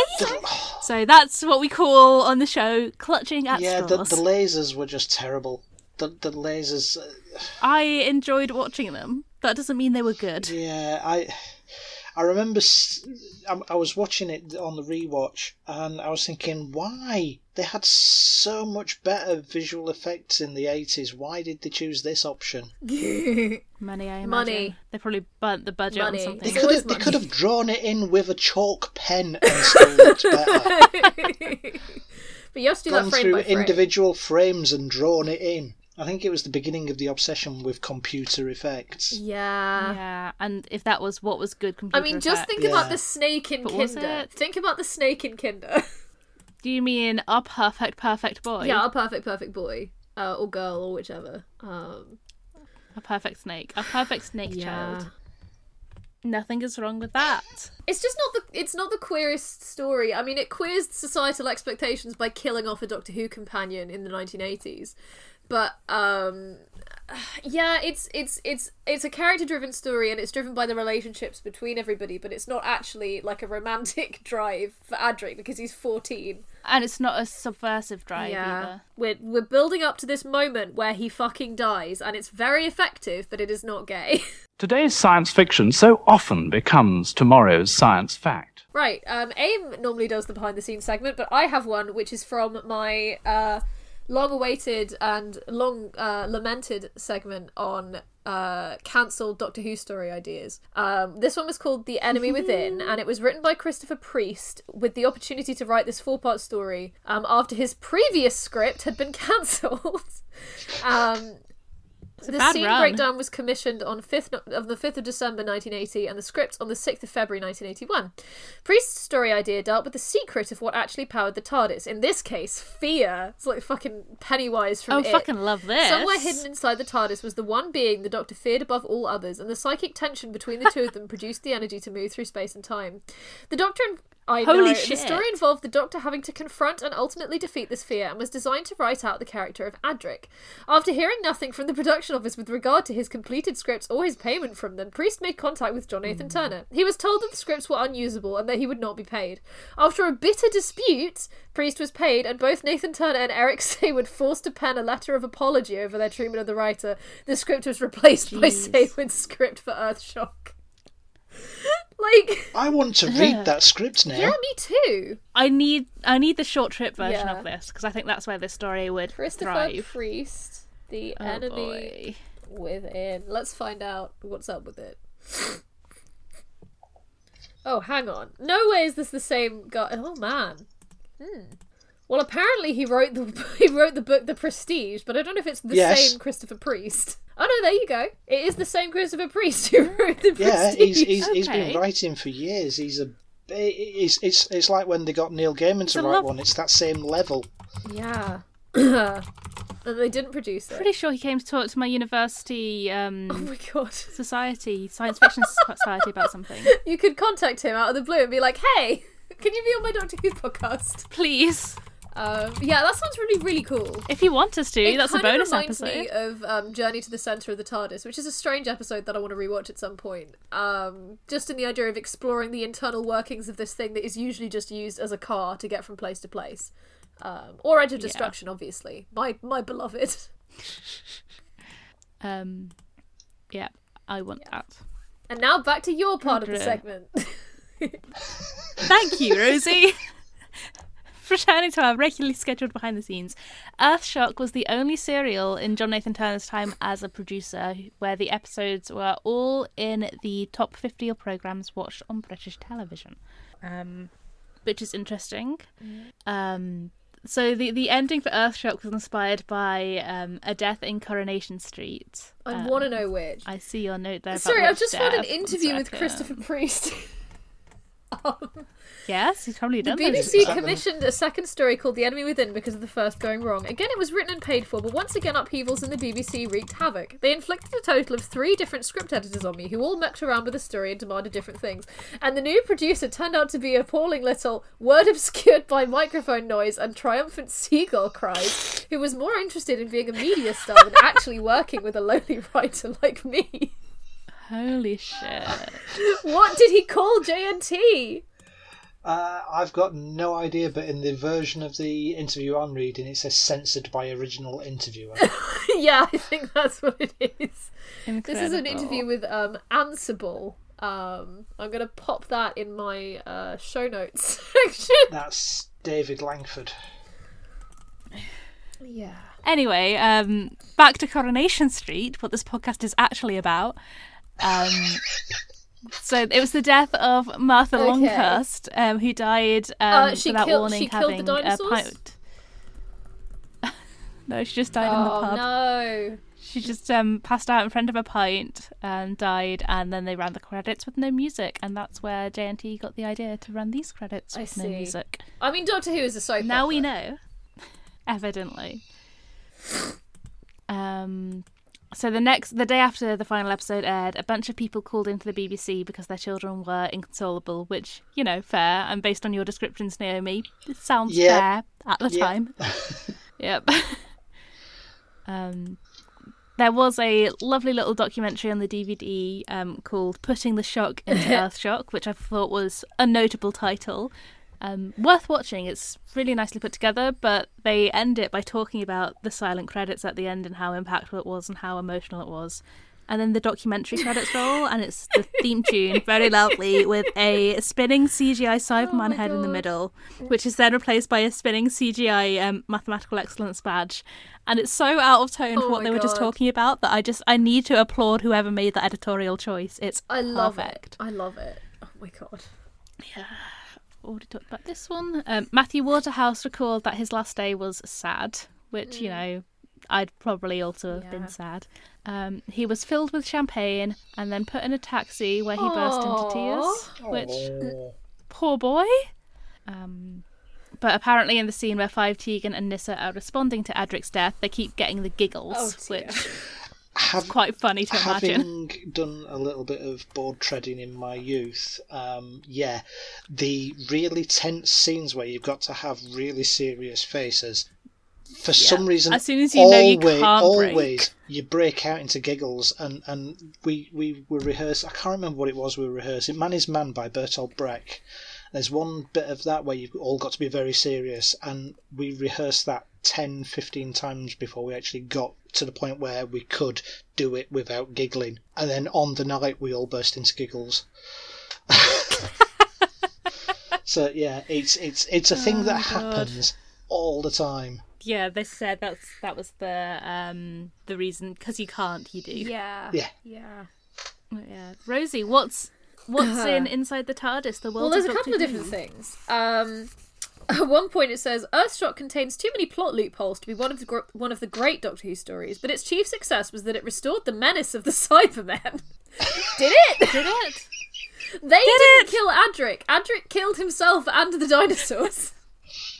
Um, and pretty much every single Cyberman you see on screen ends up getting killed. Yeah. Also, there are some 16 violent deaths over the four episodes of Earthshock, um, not including off-screen ones, I imagine.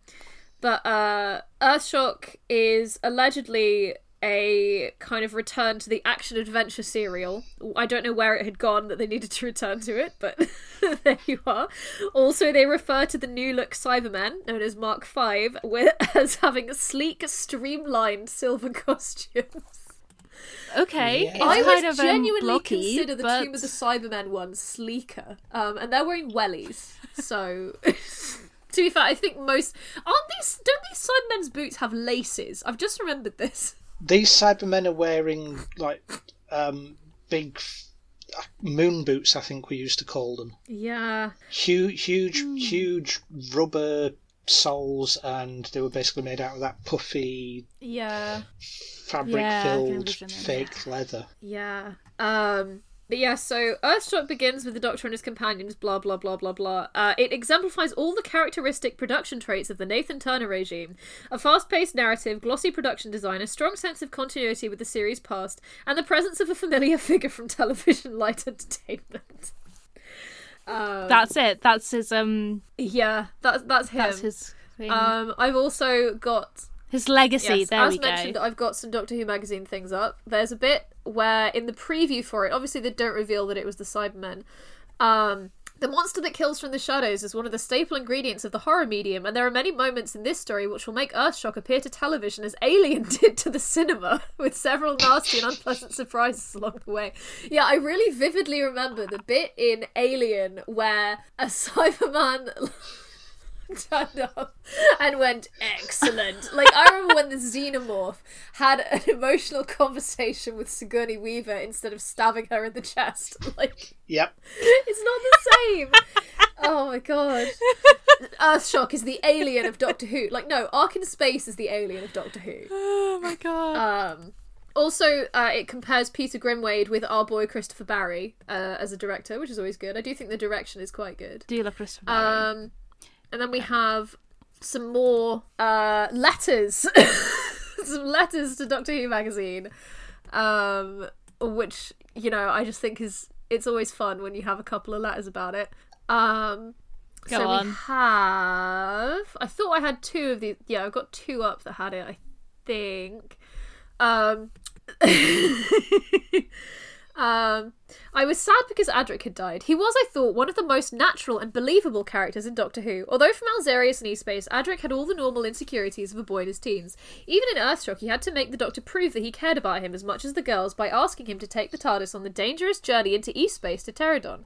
If Adric had to leave, this was probably the best way. It would not have been in character for Adric to leave the Doctor. He was not yet secure enough to go out on his own to make a new life in a universe to which he was alien, and so if Matthew Waterhouse felt that now was the time to move on from Doctor Who, then killing Adric was, I think, But the he only way for him to go. Yeah. I was just sorry that the situation Yeah. of his death was so hopeless. He had already broken two logic codes on the cyber machine when he was given the chance to leave the freighter in an escape boat. Not knowing that what he had done already was enough to save the Earth, Adric stayed on the freighter and sacrificed his life trying to break the remaining logic codes. It was so unnecessary. um, I think this is something we haven't mentioned. Matthew Waterhouse found out that Adric was going to leave by dying when he saw a copy of Peter Grimwade's script, grabbed it because he hadn't got his copy yet, read it, and was like, oh fuck, they're killing me. JNT didn't sit down with Matthew Waterhouse and saying, okay, this is what we're doing, this is how we're handling it. He didn't really want to go. uh, He, it's- he, he was pushed, he didn't fall. Yeah. Yeah. Um, there's Poor also a bit. Um, as an older viewer, I have kept track of the development of those recurring enemies, the Cybermen, since their first appearance. So please, please, please include a picture of the new cyber design as soon as possible, preferably a full length photo, so nuts like myself can get all the details. Any idea if the visibility of the mask was intentional or not? An intended glimpse of the shriveled thing under the silver armor, or another production gaff? Either way, glad to see the Cybermen back. I thought it quite brave to kill off Adric like that. We're used to it in Blake 7, but it comes as a bit of a shock in Doctor Who. Cutting down the number of companions is probably good, as it makes the stories easier to plot. Oh, God. I wonder how many hmm. horrible letters they received about how Adric deserved to die. Probably quite a few, right? Yeah. Probably How- that that yeah. what that first letter did remind me of a point. The lieutenant and Beryl Reid escaped on the escape pod. Yeah, Yes. sixty-five million years in the past, Oh, Yeah. and the TARDIS had a broken console. So what happened to them? Oh my god. Maybe they, like, start. Big God, finish, we need it. We need it. Did they become the ancestors of all human life? I don't Probably know. not, with it being sixty-five million years ago. But you know, There's also uh, Doctor Who magazine's review of Earthshock, which I'm not going to read in its entirety, obviously, but I find it fascinating that they're referring to the William Hartnell story as the dead planet instead of the tenth planet. Interesting. I thought interesting indeed. that's actually I really thought the interesting. dead yeah, I love the idea of. I love the idea of I, I love the fact that the serials weren't always called what we call them now. I like that. I also love the idea of it being like broken institutional memory, like maybe a bit of the Mandela effect. Also, the dead planet is a name of an episode of the Daleks. Yeah, it's the first episode of the Daleks.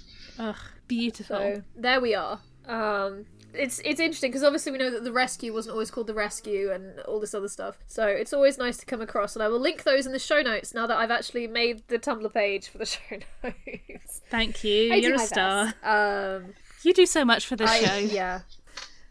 Thank you really you. do. Um, also, apparently, part of the reason they started doing repeats is because Equity has recently come had recently come to an agreement that allowed twenty six more repeats to be shown on BBC on the BBC per year, um, which I find fascinating. like they weren't like I understand why, and I understand like royalties and residuals, and I really appreciate that. I just find it interesting that they they didn't repeat it because of the unions. I love that. Um, up the unions. We'll all go, except Miss Shaw. Oh, just a minute. I'm not going to miss all No, Miss Shaw. Have you never heard of female emancipation? Liz, this time I think he's right. Eric Saward. Is he forgiven? no. What were we forgiving him for? Oh, the Twin Dilemma novelization. Well. Right. and other stuff as well. And the And the- Twin Dilemma. Yeah, and the He- Twin did he Dilemma. write the He, Twin Dilemma? Anthony Steven was supposed to write the Twin Dilemma, but he couldn't manage it, so Eric Saward wrote it. Eric Saward's contributions to Doctor Who are important, but they are also indicative of a trend in this era and into Six's era, which ended up being a little bit too dark, maybe. um, like they got so much success with this serial that they wanted to repeat what was successful about it and kind of failed. Um, Yeah. The resurrection of the Daleks and the revelation yeah, of the Daleks. and Attack of the Cybermen. um, he, yeah, he, he would have been Yeah. involved in that one. Yeah. kind of up till Cartmel took over, I guess. Um, And like, is this grimdark Doctor Who? If it is, it's not doing grimdark very well, but it is grim and it is Yeah. dark. I, I Does that make know sense? what term to use, but I feel like grimdark was the one that I came up with, where it's like, is this hopeless Doctor Who, where everything's terrible and bad? Um, and it's not necessarily with this one because they still save the day, but when you're getting into like um,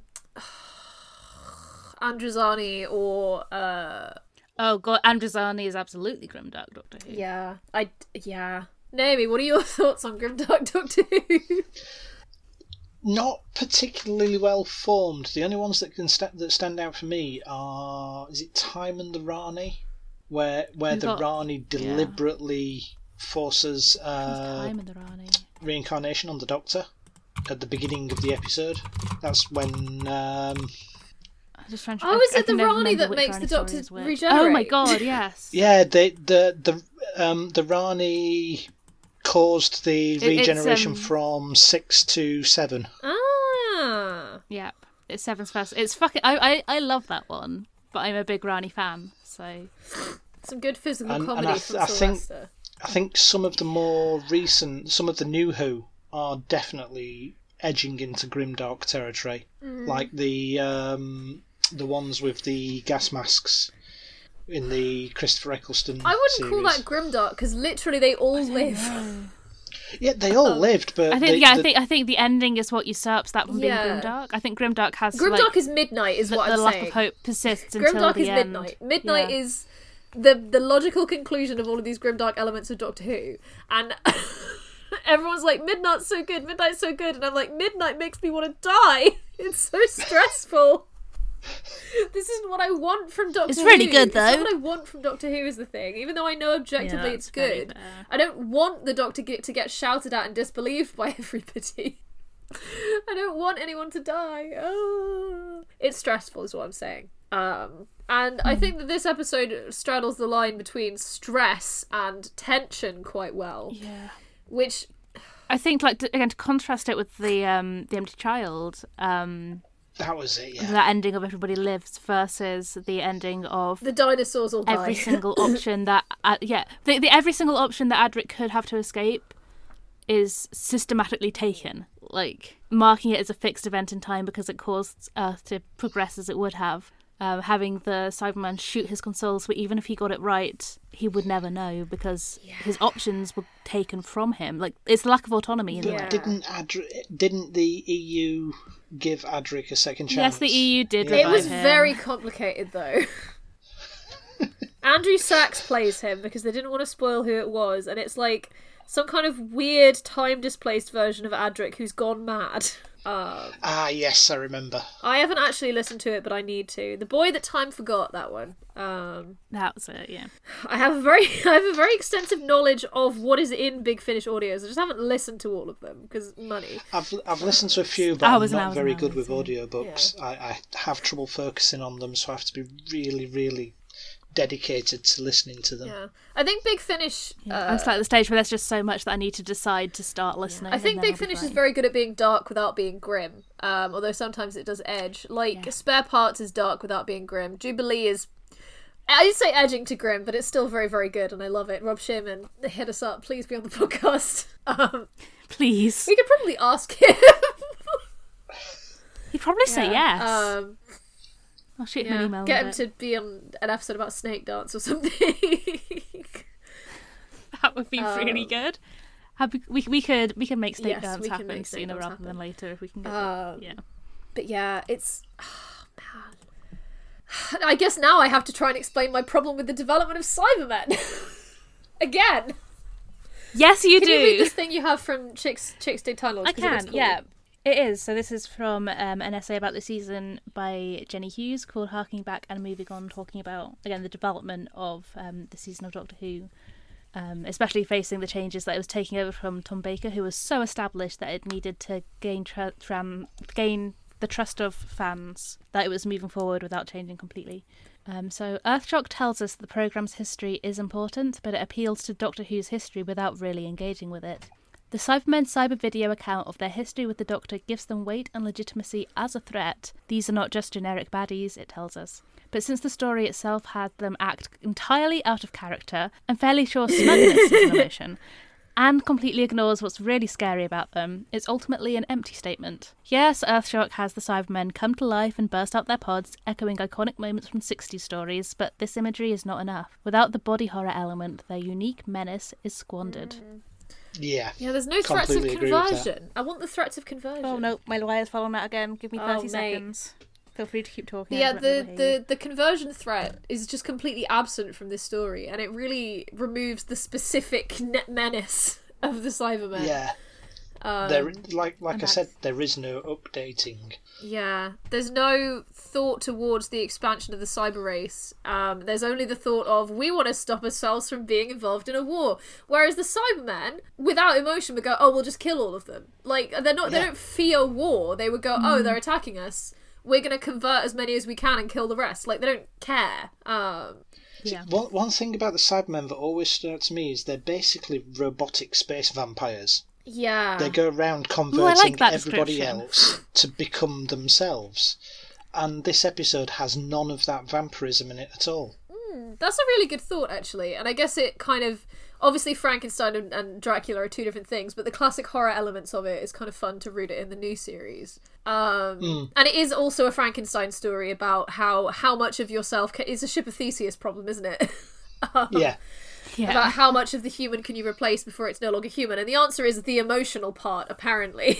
um, but uh, yeah, it's like they say they've removed their emotion. Like they don't restate their thesis statement of being Cybermen at any point in the serial. They're just robots, evil robots, um, who want to take over the Earth. But then we don't know why, and we don't like. We know they want to stop this conference, but again, like I said, the Cybermen are supposed to believe in their own superiority to the extent that they refuse to believe they can be defeated, which is why the Doctor manages to beat them all the time.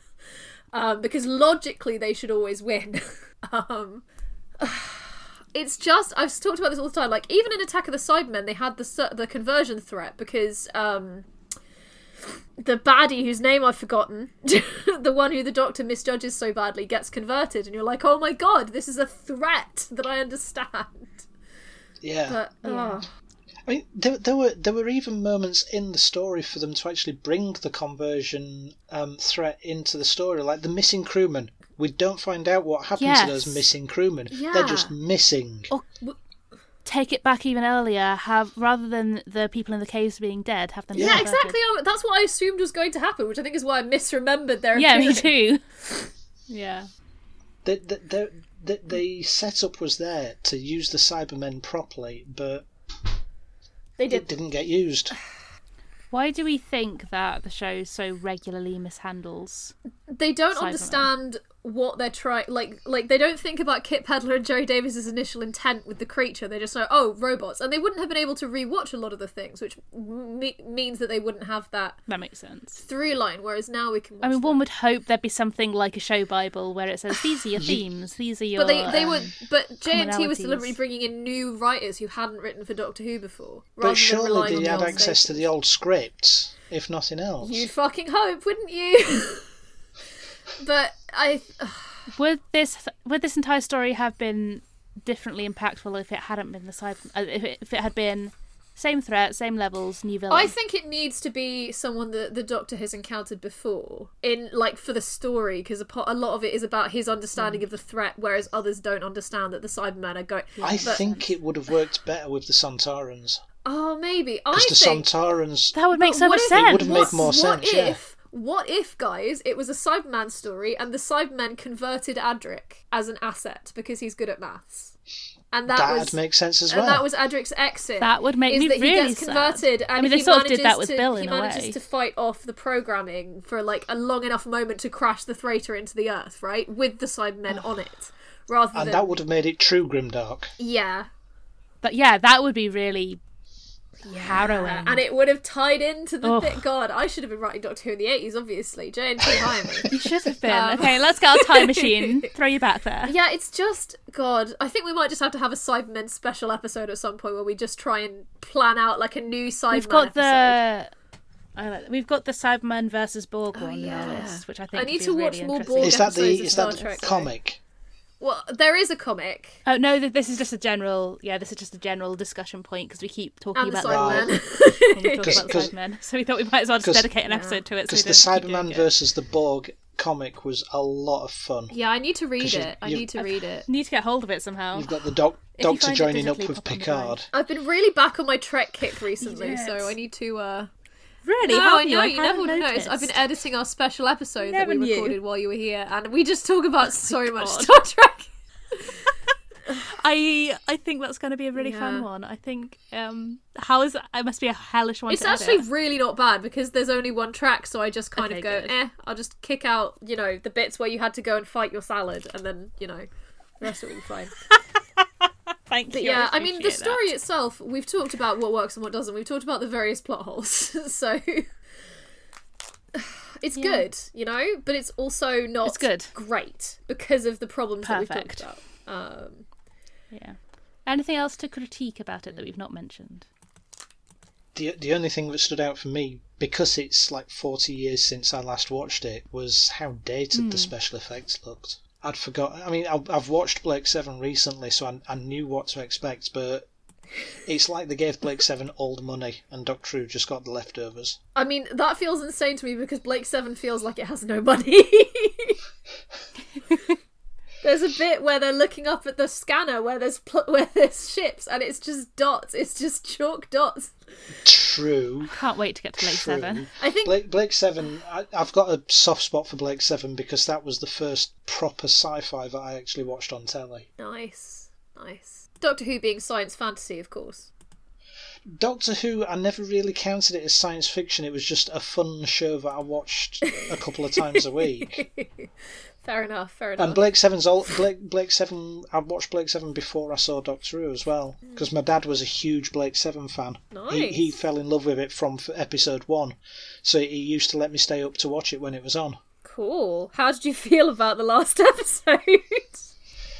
exactly the same as everybody else who's ever watched it and really really i came up with so many scenarios for how avon survived so oh, many Bless scenarios Oh. Show us your teen fanfic. i never wrote any fanfic for Oh. Blake 7 but i'm willing to share with the world Let me get this straight. A thing that looks like a police box standing in a junkyard. It can move anywhere in time and space? Yes. Quite so. But that's ridiculous. Yes. Okay. So I decided this episode to focus on companion deaths, um, in the in the canon and in the expanded universe, because you know it's it's interesting how uh how few have died in the grand scheme of things, right? Yeah. Like in the original, in I think Adric is the first yes, long. Adric is the first recurring in more than one serial. Uh, or well, Katarina is in more than one serial, but she's in the Mythmakers and then she dies in the Dalek Master Plan, which I think is directly the next serial. Um, so it's kind of you know, Katarina and Sara die in the Dalek Master Plan because it's a twelve episode odyssey of insanity and darkness, except for the Christmas episode in the middle. I haven't watched it. I'm going to one day, but it's almost Can't all wait. recon, and I don't have the energy. I don't have it. I can't watch recons. I've tried. I've tried. Um, but yeah, so Katarina dies of um, ejecting herself out of an airlock to save everyone else from this person who's grabbed her. Uh, and then Sara um, kind of dies, but gets uh, in the EU. She's just alive again, and I haven't managed to dig deep into why. Um, but she is in the Five Companions, my beloved, which is uh, a for for Naomi's benefit is a Big Finish subscriber exclusive audio that I bought on eBay for quite a lot of money. um, I, I, I can relate to that sort of behaviour. yeah, it's got like who was I to deny a story that has Ian, Stephen, Polly, Sara Kingdom, and Nyssa in it? Like not me. it's, it's, Yeah. it sounds like somebody made it for you yeah, they just specifically. needed to have Barbara in it, but obviously they hadn't recast Barbara by that point, and it has William Russell in, so would have been weird and sad. Um, as it is, it's very sweet when Stephen and Ian recognise each other.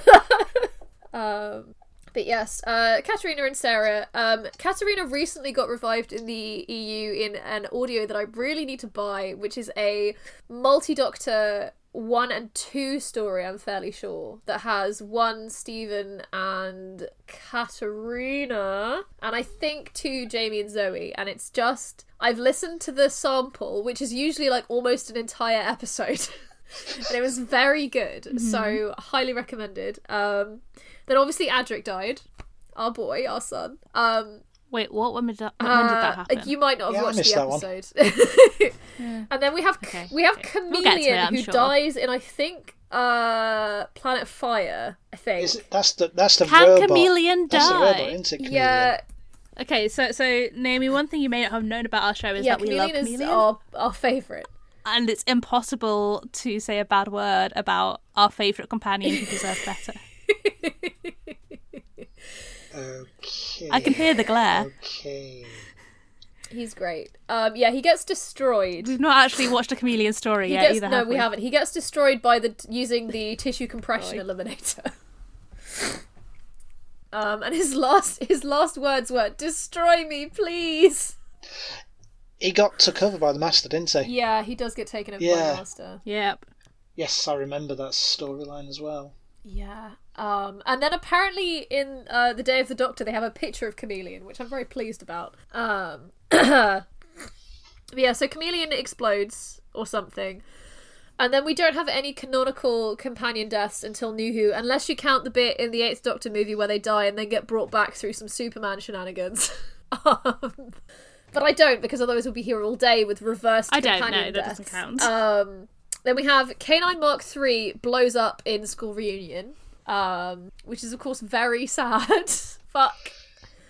Um, But then we get K9 Mark yeah, we do get Canine K9 Mark so- at the end, and it's very sweet. Master rebuilt me, and I'm like, oh my god, K9. Uh, again, Which, which one was the one that it? ran off with Romana? Was that K9 Mark too? two, yeah. Two. Yeah. Two goes off with Romana, and then the Doctor sends Sarah Jane Mark three, which we see in the five Doctors. Uh, and then obviously in SJA she has Mark four, uh, and it's all very sweet. Also in K9 and Company, of course, the most important cinematic uh, televisual creation of all time. I have not watched any episodes of that yet. I haven't either. There's There's only, only one. one episode, right? um, the most I, I important. intend to watch that at some point. They got it in one, and they decided not to create any more. They knew they'd done it perfectly. um, then we have Astrid Peth, who died in Voyage of the Damned because they couldn't afford Kylie Minogue more than once, I guess. Um, I'm guessing so. Yes. And then River obviously dies in her first appearance and then returns, but like we always know that she's going to eventually die, and it's very sad. um, And then Amy and Rory died. Oh, I'm still not Did- over it.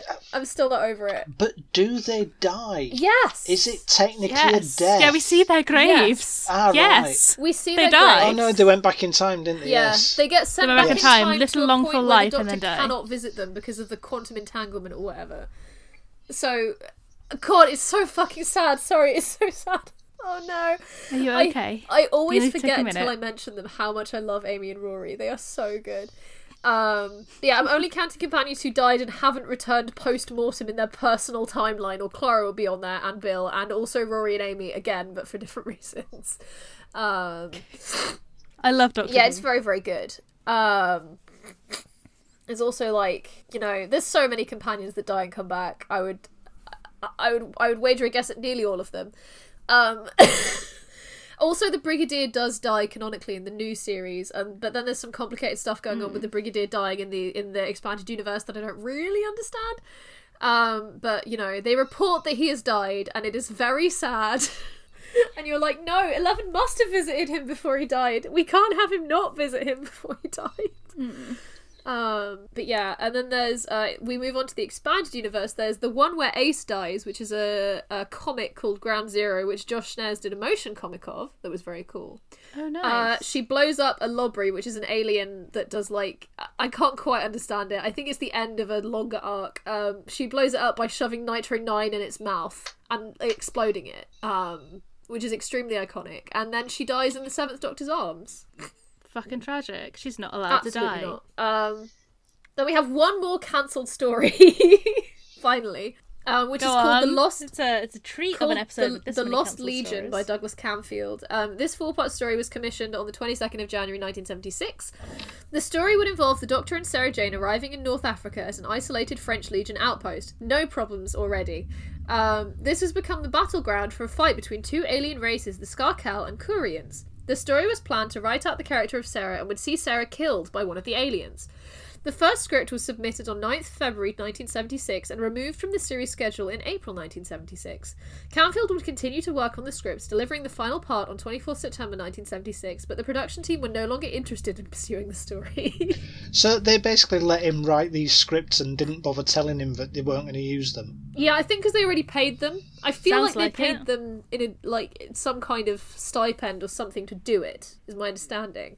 Hmm. I don't really know how script commissioning worked for Doctor Who back in the day, because obviously now they plan it all out in advance and they know exactly what they're doing. And if something falls through, it's like panic stations. Whereas with this, they seem to have about three things ready for every time slot.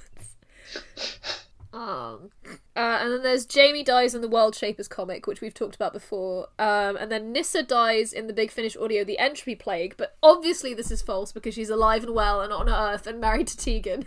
Yeah, Um, that was that was made canon. Canonised. Yep. Yeah. Very, very, very canon, and we love them very much. Um, and then Liz Mm-hmm. Shaw dies in the Virgin New Adventure Eternity Weeps, and she gets killed by a terraforming virus, which made me think of Search for Spock. Um, Oh, a movie that I thought was good until about an hour in when I realised that I hadn't cared about anything that happened for the past like 20 minutes. Um, there's good stuff in it. There's very, Yeah. very good and gay stuff in it. but most of it is not very good. And then we get Voyage Home afterwards, which is, of course, a perfect film in every way. perfect. Yeah, movie. Star Trek. It's the odd number curse. All the odd Yeah. number movies were not great, and all the even number movies were fantastic. I'm on Star Trek Oh! six now, actually, in my oral history of Star Trek Six. book. That's The um, um, the Final Frontier, Undiscovered Undiscovered Country. Country, yeah. No, that's Five fine. is the Final God Frontier. episode. Yeah, fun. Oh no! Um, but apparently Five the between God five one. and six, they pitched a Star um, Star Trek: The Academy years. I which heard about that. wild. Nobody liked it. No, nobody liked it because they wouldn't have been able to come back to work. Well, They now would be Strange New. Worlds is basically doing that, so yes! I know, I can't wait. Uhura Anyway. Chapel and Benga. Anyway, this is not a Star yes, Trek. it is. Dis- Let's be real. Di- Discovery's on uh, Netflix from November. Yeah. Oh my god, I'm so excited. New series. Oh my god, the new Yeah. season. Yes, I saw yes. the news this morning. Oh my Yeah. god. Okay, that, I need that- to finish my post made season my three day. fic before then. I only watched it like two weeks ago. Okay. And how how long did it did it take three you, days. Rosie, three days. I was in a depression spiral. Yeah. Let's not talk about it. oh fuck! I forgot to write when the expanded universe segment started. I'm just gonna say like two oh five. Um, maybe. But yeah, um, and then I said to talk about Earthshock Part Five, which is on the DVD, but then I didn't manage to watch it. Holy Um, shit! I did it's like it. the claymation thing where Adric So gets I- eaten by a dinosaur, right? It's a 30 second claymation bit where Adric lands on Earth absolutely fine, and he's like, oh, okay, that's fine. And then a T Rex eats him, and the Cyberman head goes excellent. Was that like Adult Swim or something? Oh, it was a fan made one. Crazy stuff. Um, then the short trip of the episode, I read The Immortals by Simon Guerrier, my beloved. It's a real episode for my beloveds. um, it was in short trips past tense, and it is a historical story. I think it's a pure historical, actually. Now I think about it. Um, which is about some Eastern European early medieval people in like the early 1000s, the early thousands, um, who think that they are being raided by aliens or by monsters. And the doctor is like, hmm, because essentially they they're trying to like defeat them with arrows, but the arrows aren't piercing their armor, and they're like, how can this be? Um, because it doesn't look like they're wearing proper armor.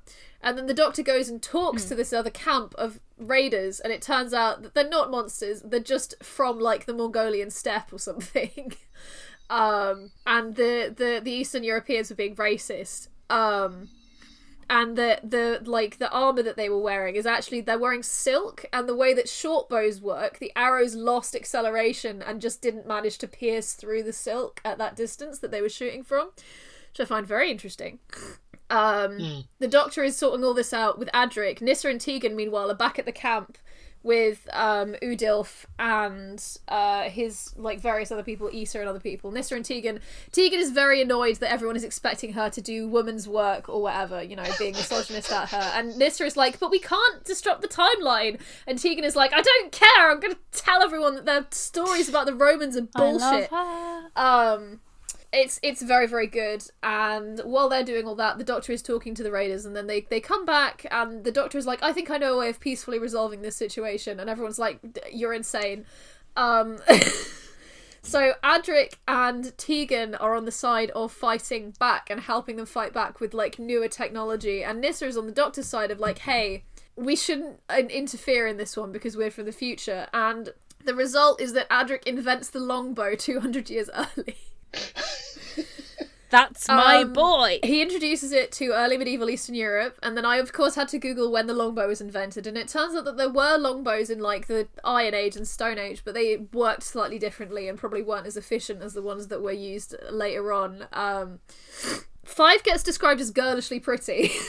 Um, and having a feminine voice, and I was like, "Yes, yes, yes, yes! Your doctor is GNC as fuck." Love it. Um, but yeah, the history of longbows I was actually vaguely interested in. Um, traditionally, it's been argued because we don't actually have evidence of like the earliest use of the longbow. Um, that prior to the beginning of the 14th century, the weapon that was called a longbow was a self bow between four and five feet in length, which is now known as a short bow, and is drawn to the chest rather than the ear, so it's not as um, doesn't have as much force behind it. Uh, however, in 1985, Jim Bradbury reclassified this weapon as the ordinary wooden bow, reserving the term short bow for short composite bows, and arguing that longbows were a developed form of this ordinary bow. Um, and then some people decided Somewhere there's going to be a listener who zoned out five minutes ago and has just come back to a history of the longbow Yeah, that's very the confused. podcast experience. Strickland and Hardy in 2005 took this argument further, suggesting that the short bow was a myth and all early English bows were a form of longbow.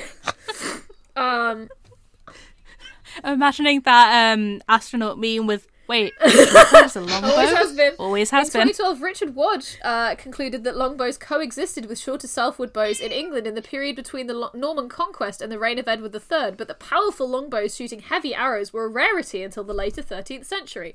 Whether or not there was a technological revolution at the end of the 13th century therefore remains in dispute. What is agreed, however, is that the English longbow is an effective weapon system evolved in the late 13th and early 14th centuries.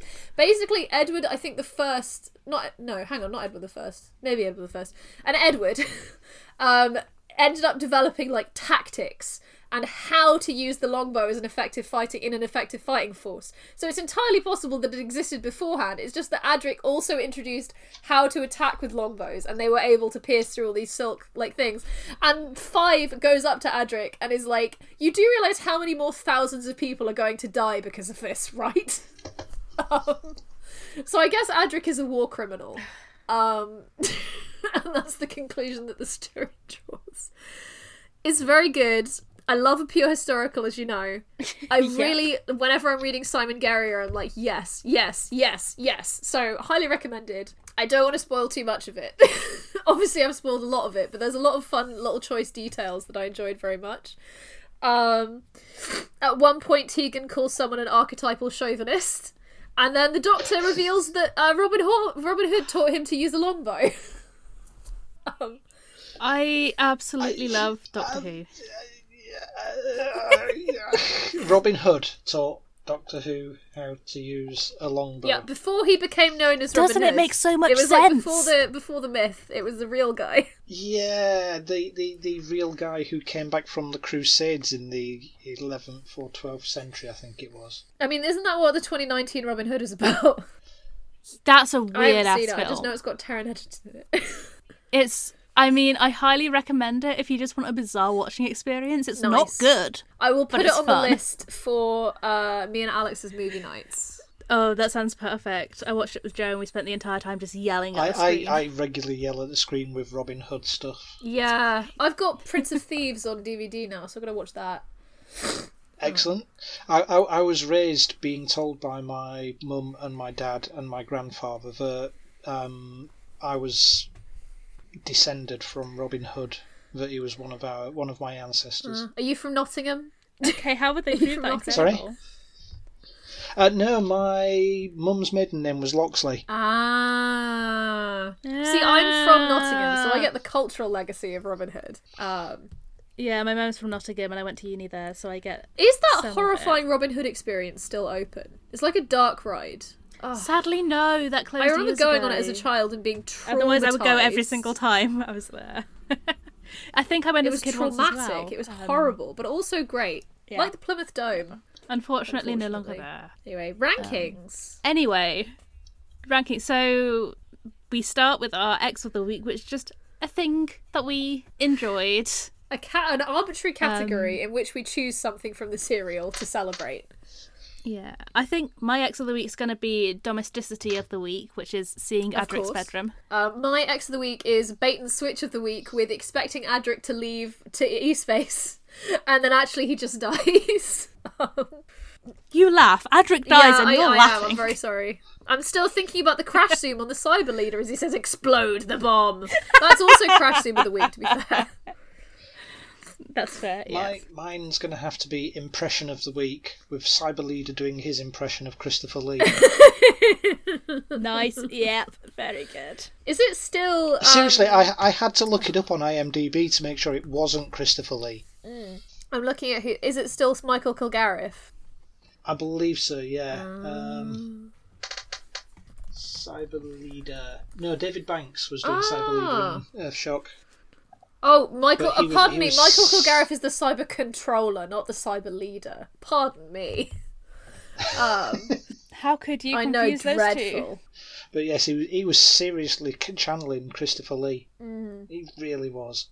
Yeah, it's it's a very particular tone, isn't it, in the voice? Um, It, it's the R, it's the RP pronunciation and RP pronunciation, the re, re, received pronunciation and the actual tone of voice as well. It's it's unmistakable.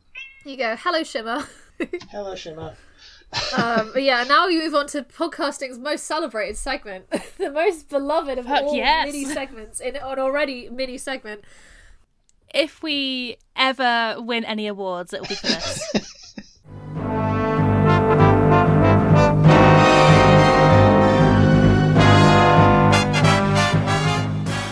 Um, so we have a degree of one this week, which is nice. David Bacher, I don't know how to pronounce it, um, was yeah, Bash? Bash Bacher, something like that. It was an uncredited trooper. Uh, was in the Blake Seven episode Spacefall as Avon's brother. Um, which is fairly easy. Spacefall is, I think I did write this down somewhere. Spacefall is another interesting and excellently written episode from the first season of Blake Seven.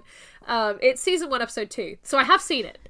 I have seen Yes. it. I thought I had seen it. It is the episode that Avon first appears in, um, and I believe the episode in which he says "money is the only reality," which is my favorite line.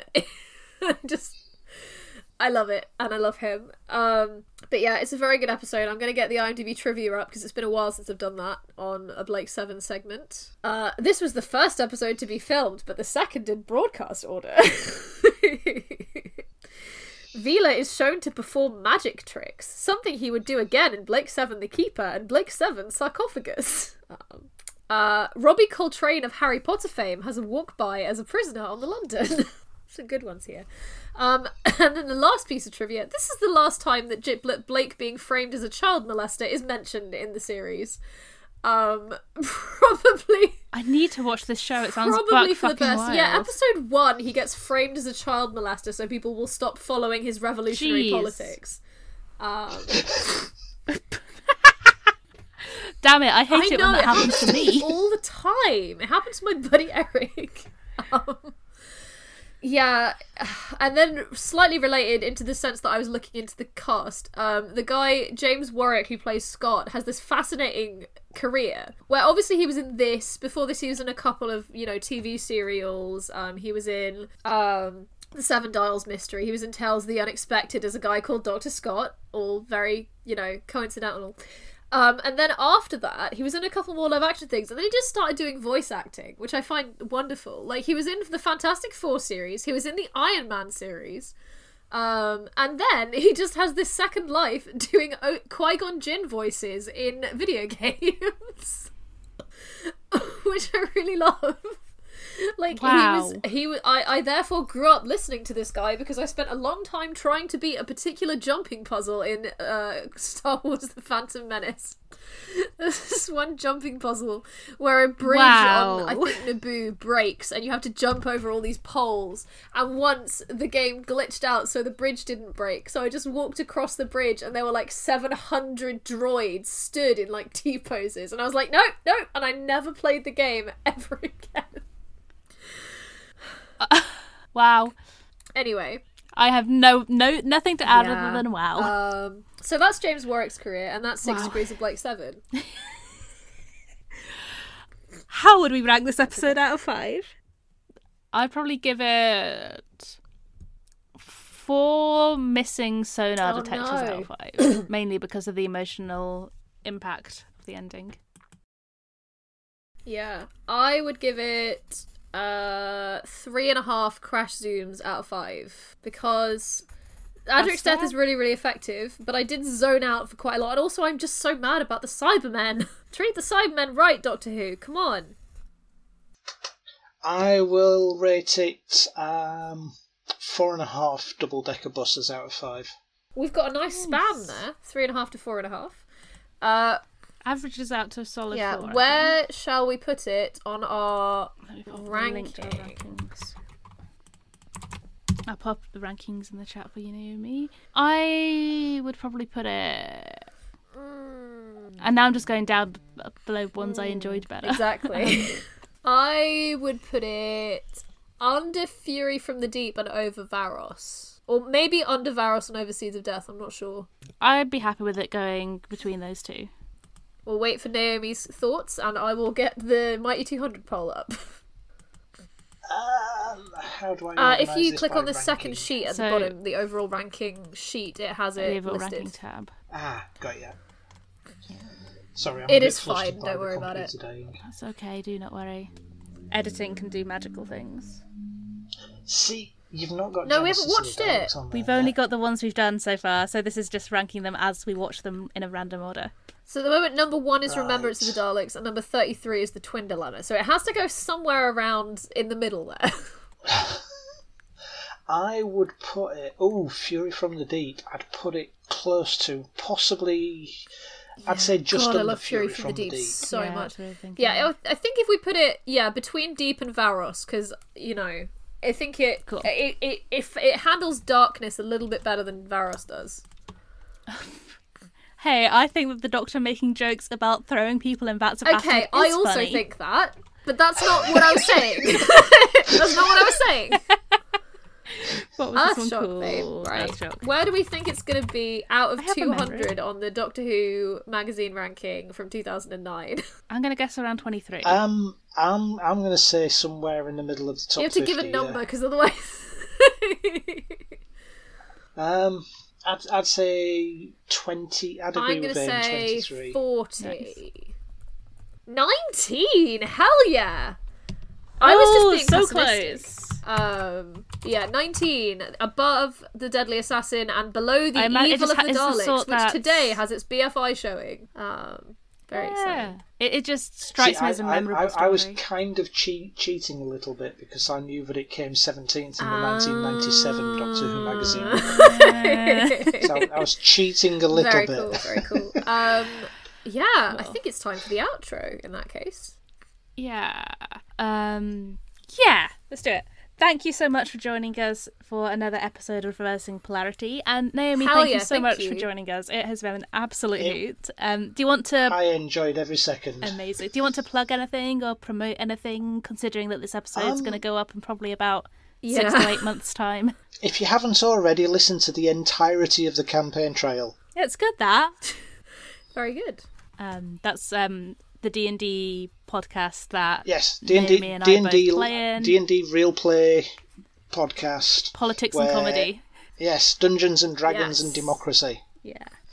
Um, where I get to play, where I get to play a character that's not ripped off from a Goodies episode at all. Honest, that explains so much. Oh my god. Is it Robin Yad? I play, I play a half halfling monk who's yes, a practitioner yes, of yes, the martial yes, art of yes. Oh my god, yes. Hell yes. Um, you can join us again next time where we're going to be discussing Ghostlight. I am hyped. Um, and in the meantime, you can get in touch with us on Twitter at PolarityPod or on Tumblr at polaritypod.tumblr.com. You can find me personally on Twitter at Aim Tell Stories. That's A Y M. Rosie's on Twitter at Dot Sayers. Um, Naomi, do you want to plug a Twitter link? At Naomi underscore UK72. Sweet. And until then, have yes. a nice week. You'd think that by this time I have a standardized no, outro. No. And yeah, Until then, are. keep reversing those polarities. Pillows, eating rats and armadillos till I realized on reflection it's natural selection.